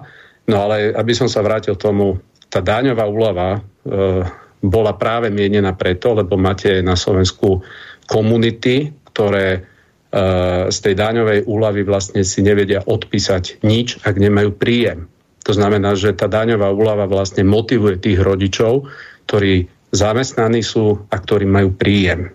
Hej, takže to sa nedá práve, tento argument sa nedá používať pri pri tejto skupine ľudí. Takže uh, ja, keď som videl tie prepočty, tak práve uh, interpretácia, že to má nejak zásadným spôsobom pom- pomôcť týmto skupinám, tak jednoducho nesedí, pretože dokonca niekde som videl, že, že v týchto skupinách tých, tých peňazí de facto uh, viac určite nebude. Takže asi toľko. Dobre, Tomáš. Dobre, Tomáš. Máme tu Filipa Kufu. E, Filip, počujeme sa? No, Filip, počujeme sa? Áno, pozdravujem vás, počujeme sa, len uh, som to musel ešte prekliknúť. Jasne. Počujeme sa, hej? Áno, uh, dobre, v poriadku. Uh, takto, Tomáš na, hovoril o tom, že v podstate máme nejaké také rodiny, ktoré sú asociálne, ja s týmto termínom samozrejme nesúhlasím. A sociálny je ten, kto nemá pochopenie pre sociálne potreby iných, ale zrejme sa myslia také rodiny, ktoré zneužívajú sociálny systém, čo s nejakou socialitou e, nemá až tak veľa spoločného. Tomáš nemusí so mnou súhlasiť. E, ja to vnímam v tom pôvodnom slova zmysle, ako to napríklad slovník cudzích e, slov vysvetľuje. Tu sa jedná v podstate o takú záležitosť, že na Slovensku je rozšírený šovinizmus, kde sa útočí na tých najslabších ľudí a my sme tento problém riešili, lebo sa zistilo napríklad to, že touto zmenou tak Kotlebovci si vylobovali to, že tým sociálne najslabším, tak sú, boli zmrazené sociálne dávky, hoci tam platí také pravidlo, keď sa zmení životné minimum pre jednotlivca alebo spoločne posudzované osoby, tak by sa automaticky malo navýšiť asi 60 sociálnych dávok. Tu dávky hmotnej núdzi, ktoré si na základe Ficovho sociopatického zákona, to znamená, on presadil nútené práce na odrábanie sociálnych dávok, tak v podstate tí ľudia musia odrobiť, lenže im to, čo si odrobia, tak v podstate e, štát vôbec nevalorizoval. Takže e, my sme sa rozhodli e, spolu, že podáme interpelácie na ministrov, to znamená sociálnych vecí a takisto aj na ministra financí, lebo minister financí toto spackal a pravdepodobne po dohode e, s tým ministrom sociálnych vecí, čiže Matovič e, s Krajniakom.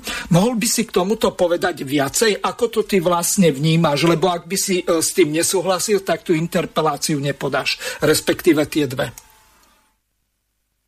Uh, áno, bolo to na základe podnetu od teba, že si na to upozornil, že čo sa tam deje. Ja sa priznám sám, že tiež som si to nevšimol, keby si ma na to neupozornil. Ja som podal v podstate ako poslanec Národnej rady dve interpelácie, jednu na ministra Krajňaka, druhú na ministra financií. Oni sú skoro zhodné, čo ano. sa týka textu. Tam len je rozdiel v tej otázke, že uh, ja som im tam teda popísal tú situáciu, o ktorú ide a ministrovi ministra Krajňáka sa tam vlastne pýtam, že či teda zabudol, hej, zvýšite tie sociálne dávky najviac nevýhodneným ľuďom v motnej núdzi. A potom tá druhá otázka vlastne na obidvoch ministrov je, uh, že ako to idú teda riešiť, hej, že či vykonajú neodkladné opatrenia na odstránenie tejto diskriminácie najviac nevýhodnených občanov. Uh, ten postup je taký v prípade interpelácie, že Ministerstvo má na odpoveď 30 dní. E, ja som to podával koncom júla, keď sme boli ešte v Národnej rade, čiže do konca... Pardon, júna. Júna, tak, tak do, konca, do konca júla by som mal mať e, odpoveď. Ano. Ja som si pozeral e, systém náš, ako to je verejne prístupné, to keď chce si niekto pozrieť, tak to kľudne na mojom poslaneckom profile nájde v záložke mojej interpelácie. Zatiaľ tam svietí, že sa čaká príjemná odpoveď, alebo, alebo takto je nejak uh, napísané. Čiže oni mi ju aj fyzicky pošlu, ale aj elektronicky ju hneď zverejnia. Áno. Čiže prešiel Dobre. polčas, no a zatiaľ čakáme na tie odpovede, že ako sa vyjadria k tomu. No, tak e, to zrejme bude zaujímať tých ľudí, lebo v podstate e, sociálne dávky idú s mesačným oneskorením, čiže e, tie, ktoré sa budú vypočítavať za júl, tak dostanú aj v auguste, čiže ak by ministri si uvedomili, najmä krajiny, ktorí to môže aj nejako vládnou vyhláškou skrátka upraviť, No, otázne je, že či e, Matovič sa dohodol s Kotlebom takým spôsobom, že ani za svatého tie peniaze tí ľudia nedostanú, alebo je to len administratívna chyba, lebo v podstate tam išlo o to, ja tu mám takú krátku ukážku, že čo sa vlastne dialo, pretože to bola prudká hádka, to je len pol druhá minúty, tak si to vypočujeme. To si mi ty povedal, Milan, na chodbe. Povedz pravdu. Keby boli smeráci za, tak by ste boli aj vy za. To je váš jediný, jediný argument, pretože vy ste obyčajné smerácké podržtašky. A preto ty hrdina si taký, ta, taký uro, na úrovni, Pán že ja ti poviem verejne, ja ti poviem verejne, že pôjdeme do spoločnej debaty, ja sa ti ponúknem, že do toho tvojho kultúrblogu dojdem a ty sa neozveš, lebo ty jediné, čo vieš sa tu postaviť sem a, na, a to, čo si tu započul z rýchlika, zopakovať. Nikto z nás nezachraňuje Matoviča. Skôr by som povedal, či dal otázku, že kto bije bandu so smerom a hlasom tými, čo spôsobili príchod Matovičovej šialenej vlády. To hovoríš ty, ktorý si vrazil dýku do chrbta Marianovi Kotlebovi, nášmu predsedovi, ktorý na každom jednom mítingu, a ty to dobre vieš, na každom jednom predvolebnom mítingu sa za teba Bila hlásal, aby, alebo vyzýval ľudí, aby ťa podporili, aby ťa kruškovali z toho posledného miesta, ktorý v tých mrázoch stál pred súdom, keď ťa súdili, keď ti hrozil trest. To hovoríš ty? Kto je tu potom zákerný? Jediný, kto je tu zákerný, si ty, Milan Mazurek urážal tu každého. Rozprával o bláznoch, o psychopatoch, o sociopatoch. Pán Mazurek, sociopati majú výborné vyjadrovacie schopnosti. Vynikajú na podobňovaní emócií, sú spontánni a impulzívni. Sú nestáli a môžu mať výbuchy hnevu a agresie. Sociopatia je naučená. Sociopat má veľké ego, vedia sa pretvarovať, majú vynikajúce rečnícke schopnosti, v ktorých prevláda krik, agresia a cholerické prejavy. Takže to bol profil v podaní neviem čoho, e, magistra telocviku Pročka, ale v podstate mal pravdu. E, Filip, e, poďme, môžeš to komentovať a nakoniec ty si to počul v priamom prenose, keď sa tam dohádali, alebo dohá, dohá, dohadovali, e, tak aby som bol presný, nie dohodovali, dohadovali e, tí poslanci. Nakoniec e, tam hovoril aj váš predseda Tomáš Taraba, čo sa to vlastne dialo. No a teraz tá otázka na teba. Čo za daných okolností sa bude dať s tým robiť? Pretože neviem, do akej miery si počul ten dlhý rozhovor medzi Tomášom Tarabom a jedným našim poslucháčom, že v podstate ani to správne vysvetlené nebolo, lebo e, rodinné prídavky je obligatorná dávka a to je niečo vyše 25 eur, také centy necelých 26. Má sa to zvýšiť teraz na 30 zhruba o 4 eur. No a teraz e, dôležité je to, že to, o čom oni diskutovali, tak e, tam sa v podstate jednalo o daňový bonus. Toto sa netýka tých ľudí, ktorí sú na sociálnych dávkach, invalidi a ďalší matky, samoživiteľky, ktoré sú na materskej a tak ďalej, lebo oni si to nemajú z čoho odpísať. Takisto sa to netýka tých, ktorí v podstate neplatia dane, lebo majú tak nízke platy, že buď sú na hranici minimálnej mzdy, alebo sú pod ňou. Čiže toto je ten zásadný problém, ktorý je v podstate potrebné riešiť, aby my sme prišli na jednu skupinu nezamestnaných, ale z tých 60 skupín, ktorým by sa malo to zvýšiť, tak môže byť väčšie množstvo ľudí. A som zvedavý, že e, či to bolo na základe toho, že ako sa Kotlebovci dohodli e, s Matovičom, alebo či to bolo urobené z toho dôvodu, že e, stala sa nejaká chyba nedopatrením. To nakoniec budeme o necelý mesiac vidieť. Môžeš toto komentovať a potom po pôjdeme na toho medveďa, lebo to je dlhodobá téma, pretože mne to už pripadá, a videl som pred nejakým časom z Yellowstoneského parku jeden taký dokumentárny film, to máme ako v Spojených štátoch, že už medvede pomaly chodia do špajzy na závarániny, meda a všetko ostatné. Čiže tu je jeden taký zásadný problém. Takže najskôr toto komentuj, čo s tými sociálnymi dávkami a potom prejdeme k tomu medveďovi. Nech sa páči, má slovo. No, mnoho otázok si položil, ale však ideme postupne. Máš pravdu, tú krátku kážku, čo si pustil, však ja som to mal v priamom prenose, ja som tam sedel aj vedľa Tomáša, keď e, dával tú faktickú poznámku, z ktorej e, časť si pustil teraz. A ja sa priznám, že v rámci tej diskusie dobre, poslanci z republiky do nás zadrapili, ja som tedy aj Tomášovi hovoril, že keď si tu niekto myslí, a nielen oni, lebo aj hlas do nás vyskakoval, ja som povedal, že pozri sa, keď si tu na niekto myslí aj v rámci opozície, že my sme nejakí fackováci panáci, tak mu hovorím, tak to teda nie. A ja hovorím, ja som v tých faktických e, poznámkach aj e, do tej miery, dokiaľ som teda mohol reagovať, tak e, ja som v podstate sa nenechal fackovať, aj vyvracal som to a takisto aj Tomáš však v tej krátkej ukážke, on tam teda dosť ostro vystúpil. Čo mňa prekvapilo, keď e, keď do seba zautočili, dá sa to tak e, teda parafrazovať, alebo obrazne povedať, poslanci za LSNS, to sme tam tiež počuli v tej ukážke, to bola vlastne reakcia na poslanca Mazureka, ja sa priznám, že som bol vtedy prekvapený, lebo myslel som si, že teda oni nejako kamarádsky e, vychádzajú a tak ďalej, ale z toho bolo jasne vidieť, že, že sú to dosť znepriateľené tabory, z čoho som ja teda zostal prekvapený. Ja som si potom pozeral aj vyjadrenia Mariana Kotlebu.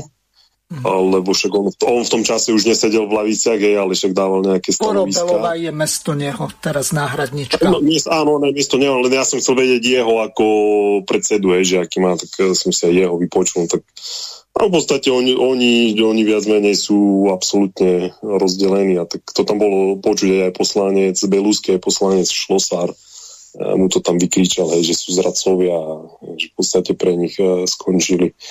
Teraz, čo si sa pýtal ďalej, no, hovoril si o nejakých skupinách ľudí, ktorí, ktorí sú viac menej vynechaní z toho balíka. Ja som vystúpil aj v rozpráve a som povedal, hlavne teda na Margo hlasu, lebo hlas tak vždy kritizuje, keď sa príjmajú nejaké zákony, pomoci ľuďom, tak oni vždy tam vytásia dôchodcov. Ja to teda nespochybňujem. Uh, Treba teraz, dať že... aj dôchodcom, lebo a, áno, oni uh, tu ale... žijú uh, dočasne a keď sa im to nezvýši, áno. áno, tak. Určite áno, ja aj keď som sa rozprával teda v reále s ľuďmi a hovorím, však uh, my nemáme nič proti tomu, my sme to dokonca aj podporili aj na tej schôzi, aj na schôzi predtým, keď boli tieto návrhy na a na 13. Nie, už na 13. nie, už boli dokonca na 14. dôchodky. No, 14. by mal byť e, z toho dôvodu, že ano. 13. má byť e, teraz niekedy v júli a vyplácaný. Už bol vyplatený, bol vyplatený ano. teraz niekedy, e, čo mi hovorili, bo sa ma pýtali na to, že čo to je, tak som im vravil, že áno, že to je časť, že no teda časť dôchodcov dostala tie 13. dôchodky. No ale oni to vždy tak troška, poviem, spotvoria tie témy, že, že vždy tam ťahajú nejakú tú skupinu ľudí. A ja vrajím, dobre, že keď sa budeme baviť o platoch učiteľov, tiež potom budeme e, vyťahovať e, teraz ďalších 60, keď sa budeme baviť o platoch lekárov, tiež tam budeme zahrňať e, tú skupinu, ja neviem, e, ďalšie tie skupiny, že teraz títo nedostanú, títo nedostanú, pretože keď sa bavíme o platoch lekárov, tak sa bavíme o lekároch. Keď sa bavíme o zdravotných e, sestrách alebo o zdravotníkoch, tak sa bavíme o nich. Keď sa bavíme o učiteľoch, bavíme sa o učiteľoch. Hej, a vtedy je zaujímavé, že tam nikto neťaha nejaké skupiny ľudí, že sa postaví, a už neviem teraz hlasu, že kto to bol, či Pelegrini, alebo viem, že aj Erik Tomáš vystupoval, a on povie, že teraz bezdetné rodiny nemajú, teraz rodiny, e, čo už majú, ja neviem, dospelé deti, te, teraz rodiny, čo nepracujú, lebo že nemajú daňový bonus, dôchodcovia, potom e, tam na tlačovke dade vytásil taký výkres, hej, kde ukázal, že dôchodcovia je jedna veľká nula.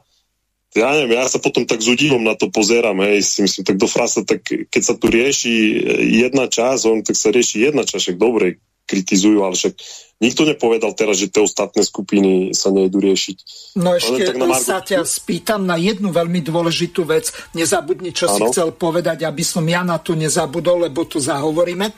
Prezidentka hovorila o tom, že pre viacero skupín by sa mal zvýšiť ten, alebo vôbec zaviesť príspevok na bývanie. To znamená, aby tým ľuďom vrátane dôchodcov, tých s nízkymi dôchodkami alebo starodôchodkami, dôchodcov, pokiaľ ešte nejakí žijú, tak e, aby sa im zaviedol príspevok na bývanie. Toto nie je žiadna charitatívna dávka.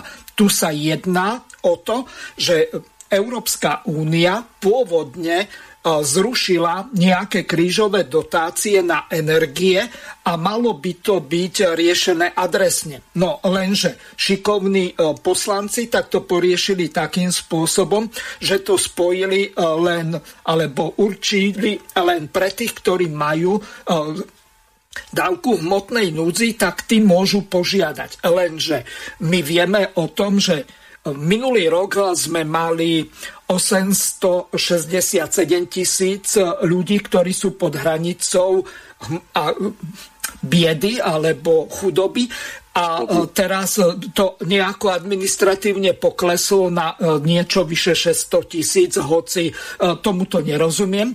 V podstate podľa tej metodiky ISIL Eurostatu sa to rieši lenže tu je základný problém taký, že týchto ľudí v hmotnej núdzi je nejakých 50-60 tisíc a potom máme 550 tisíc alebo ešte viac takých, ktorí sú pod hranicou chudoby. Takže toto je ten základný problém a e, neriešila sa otázka, e, teraz keď drasticky e, rastú ceny energií, vody, e, teplej najmä a ďalších e, týchto komodít, ktoré sú spojené s bývaním, tak e, ja neviem, prezidentka hovorila o tom, že ona to presadzuje, ale skutek utek.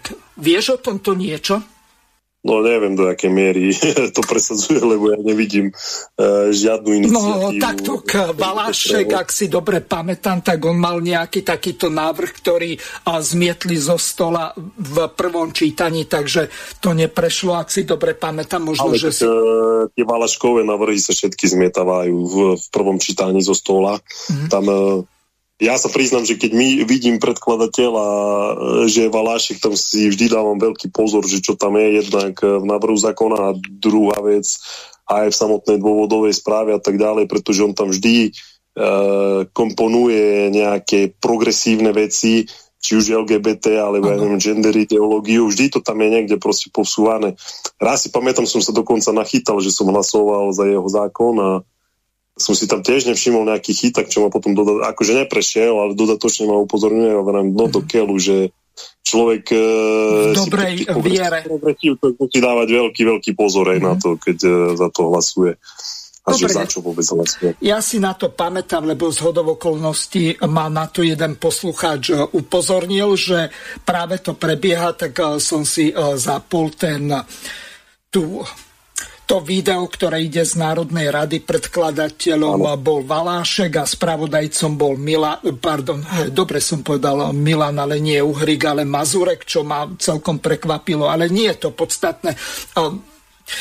Vráťme sa k tomu Medveďovi. Máme do konca relácie 15 minút, aby si to stihol povedať, čo máš pripravené. Takže nech sa páči. Čo sa bude dať eh, s tým robiť, aby znížili sa stavy, zvýšila sa bezpečnosť ľudí, lebo eh, tak ako som pred eh, pár minútami povedal, mne to už prípada ako v nejakom takom horore. Už si srandu robia, že medvede tancujú okolo tyči alebo kúpu sa u niekoho doma vo vani a tak ďalej. Veď nakoniec jedno video som ti poslal. No. Srandičky ano. sa robia, ale e, keď ti príde medveď do záhrady, alebo nedaj Boh ešte do chodby, tak to máš vážny problém. Tak dve také zásadné veci, e, odkedy sme teda naposledy to v relácii otvárali túto tému. My sme mali e, mimoriadný výbor kde prišiel minister Budaj aj minister Vočan.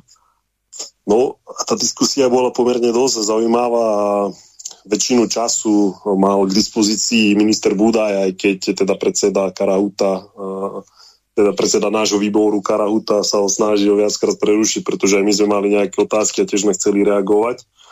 Ale dobre, výsledkom toho bolo, že sa malo prijať uznesenie, ja som každému vravil, kto sa na to pýtal, hej, lebo oni prišli na koberček, ministri, hej, aby bolo jasné, a mali referovať o tom stave. Ja som vravil, pozrite sa, dôležité bude, aké uznesenie sa príjme. Či príjmeme len takú somarínu, že dobre, stretli sme sa, hej, bol mimoriadný výbor, alebo aj nejaké konkrétne veci.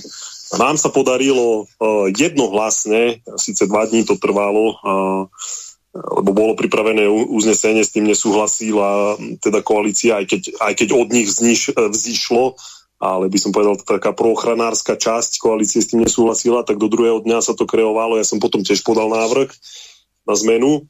Na jeden ten dôležitý bod bol, že ministerstvo musí začať okamžite konať aby, aby teda nebolo hrozované zdravie a život ľudí. Ono to tam bolo tak spojitosti, e, dalo sa to chápať, e, teda, že hej, v dedinách, keď prídu tie medvede, ale, ale proste to, ten bod bol všeobecný, hej, čiže ministerstvo e, je poverené výborom. Nie, že poverené, dostalo úlohu hej, s okamžitou platnosťou, že musí konať. A druhá vec, potom, čo sa tam dala, že v rámci programu starostlivosti, aby sa vypracovali modely, a to populačný, to aby som priblížil poslucháčom, to znamená, aby sme videli nejaký vývoj populácie v čase, či rástla, klesála, či bola stabilizovaná a tak ďalej. A potom rizikový a regulačný. Regulačný, e, to je ten tretí krok, ale ja poviem ten rizikový. A tam si my musíme ako spoločnosť určiť e, to pásmo rizik, rozdeliť si. Chcem, aby medveď zabíjal ľudí, chcem, aby medveď zraňoval ľudí, chcem, aby medveď, možno, že len sem tam bol nejaký stred. A od toho sa mi odvíja uh, výška populácie, ktorú sme ako spoločnosť ochotní akceptovať a zároveň znášať aj určité mieru, rizik, mieru rizika, že k tým stretom uh, teda ale, že, že aj k nejakým vážnejším stretom, že bude dochádzať. Ja tam si ja potom poviem, dobre, som ochotný akceptovať 200 medveďov, keď ich budem mať 200, budú také plaché, že, že to bude, ja neviem, 0,1%, že sa niekto s ním stretne, teda tak, aby utočil. A je, proste malo by to byť podľa mňa odstupňované, hej. Ďalšia hladina, neviem, 500 medveďov, 800 medveďov, alebo budem ich mať 1200 a tam už je, tam už je to riziko úplne vysoké, lebo tak, jak dneska, že v podstate to máme, teraz, je, teraz síce chvála Bohu sa nič nestalo v poslednom čase, ale však to bolo už pomaly na týždennej báze, že, že sa udiali nejaké veci, nejaké útoky. Nám sa síce ten termín dal uh, do konca roka. My sme teda chceli tiež, aby to bolo okamžite, zase tam tá ochranárska koaličná časť uh, to chcela dať až do roku 2023. To zase my sme zásadne teda nesúhlasili, dobre, prijal sa nejaký kompromis, že malo by sa to spracovať uh, do konca decembra 2022. Aj keď na jednej strane pravíme, však pozrite sa, podklady máte. V roku 2016 sa prezentoval výskum z roku 2014, ktorý hovoril o nejakých počtoch, ale z nejakého nám nepochopiteľného dôvodu minister Budaj povedal, že on chce čakať na výsledky Univerzity Karlovej v Prahe, že tie majú byť že v septembri, ale už bez ohľadu na tie výsledky, že či budú, či nebudú, mali by sa spracovať tieto modely a tam by sa malo konať a čo je taká zaujímavá informácia, minister na tom výbore povedal, že proste regulácia, reálna regulácia tu doposiaľ nefungovala. A to som mu, hej, že nejakých 30 medveďov odstrelil ročne, že čo to je, že to boli smiešné čísla. A ja som mu zase oponoval, som mu povedal, no tak lepšie asi niečo aspoň zredukovať ako nič. Hej, že to riziko sa predsa, že zníži. Na, povedal ti zaujímavú vec, že 200-300 medveďov proste idú neviem, či tom povedal strieľa, či ak tom používa aj z nášho toho, našej tej polovníckej reči, my po, používame, že loviť. Dobre, keď to tak ľudsky povieš, tak nie je to nič iné, len zabitie e, toho zvieraťa. No hádam, ale... nie uspať ako napríklad psa, keď... No, toto robia dneska, aj, oni to volajú uspatie, eutanázia a tak ďalej, ale však dobre, hmm. oni nech si to nazývajú, jak chcú. Hej. Potom sa to vyhodí do kafilerie, sa to nezužitkuje. Však, Veď ja to neviem, je to... najhoršie.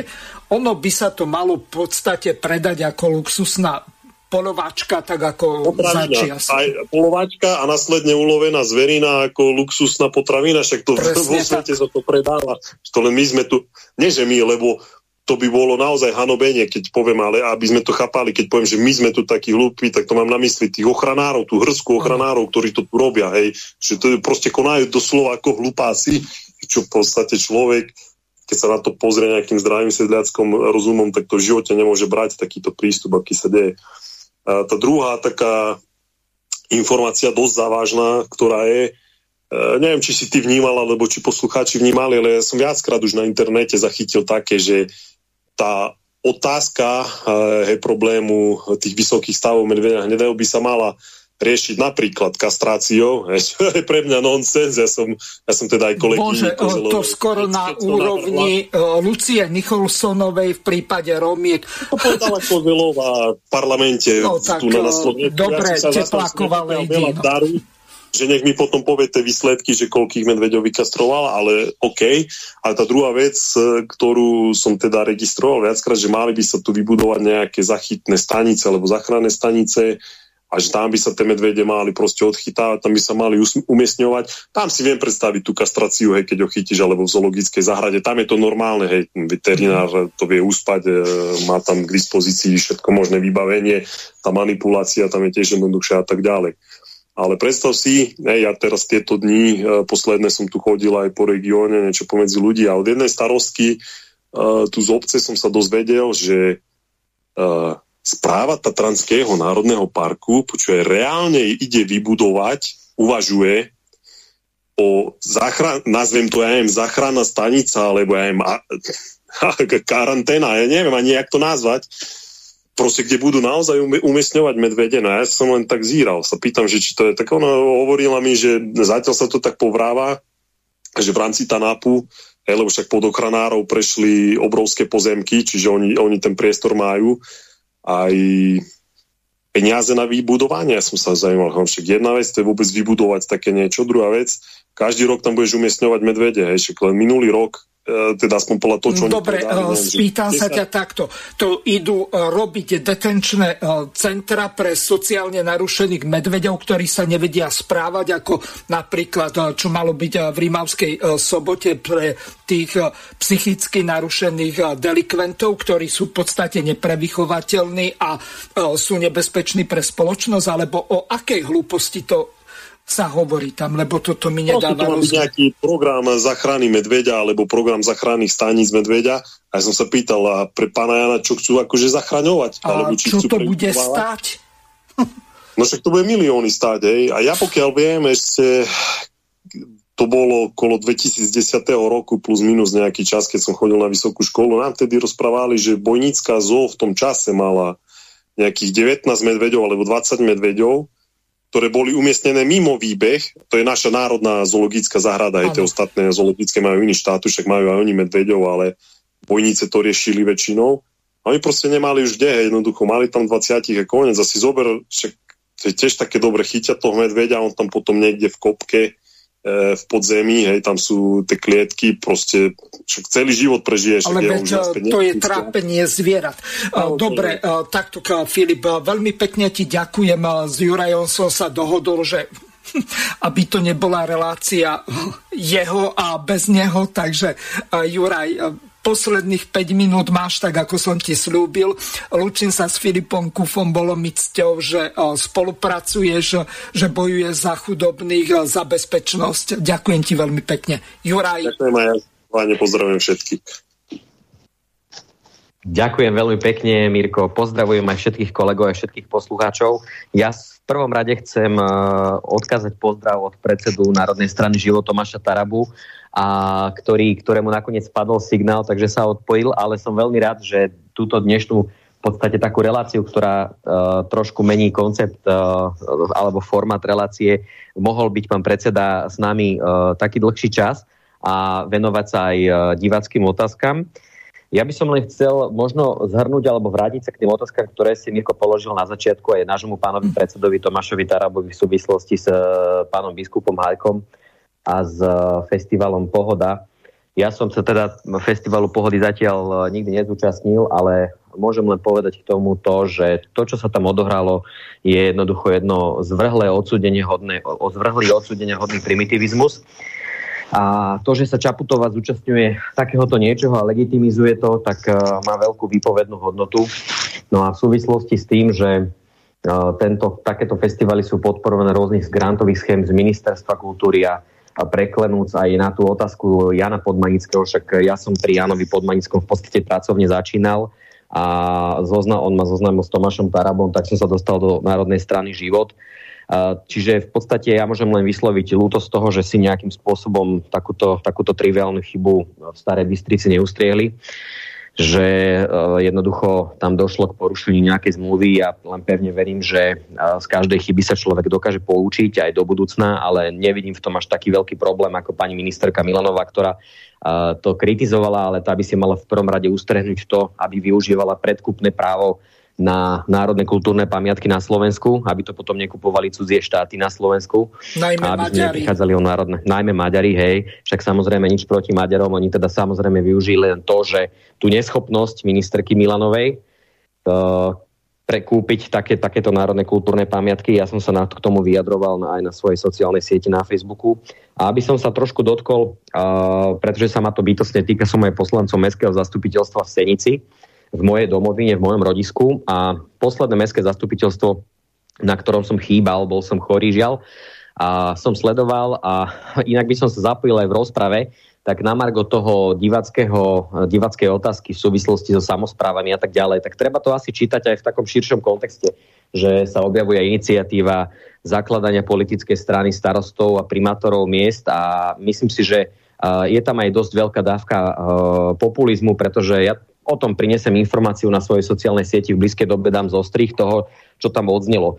A jednoducho tá presne to, čo povedal Tomáš Taraba, predseda Národnej strany život. Tie samozprávy majú príjem zo štátneho rozpočtu, len majú men, mali, mali, ak by ten zákon vstúpil v platnosti, mali by menší, ako čakali. A v tom príspevku na tom našom zastupiteľstve v Senici odznelo to, že dokonca, a to sa týka 20 tisícového mesta Senice, ten príjem bude ešte o 500 tisíc eur vyšší, ako čakali. Čiže aj sami poslanci zo SAS a Olano, ktoré to máme v, v mestskom zastupiteľstve, tak boli z toho rozčarovaní, vyjadroval sa tam vedúci finančného oddelenia. A pre krátkosť času už len poviem, že o tom priniesem teda takú krátku reportáž zo strich z toho verejného mestského zastupiteľstva, aby si to každý pozrel, že niekedy tie veci primátorov a starostov, starostov pri všetkej úcte sú vytrhnuté z kontextu a používané na politické účely. Čiže chcel som sa vedriť k tomuto, Mirko, a ďakujem ti veľmi pekne. Vrátim sa aj k tomu, že 16.7.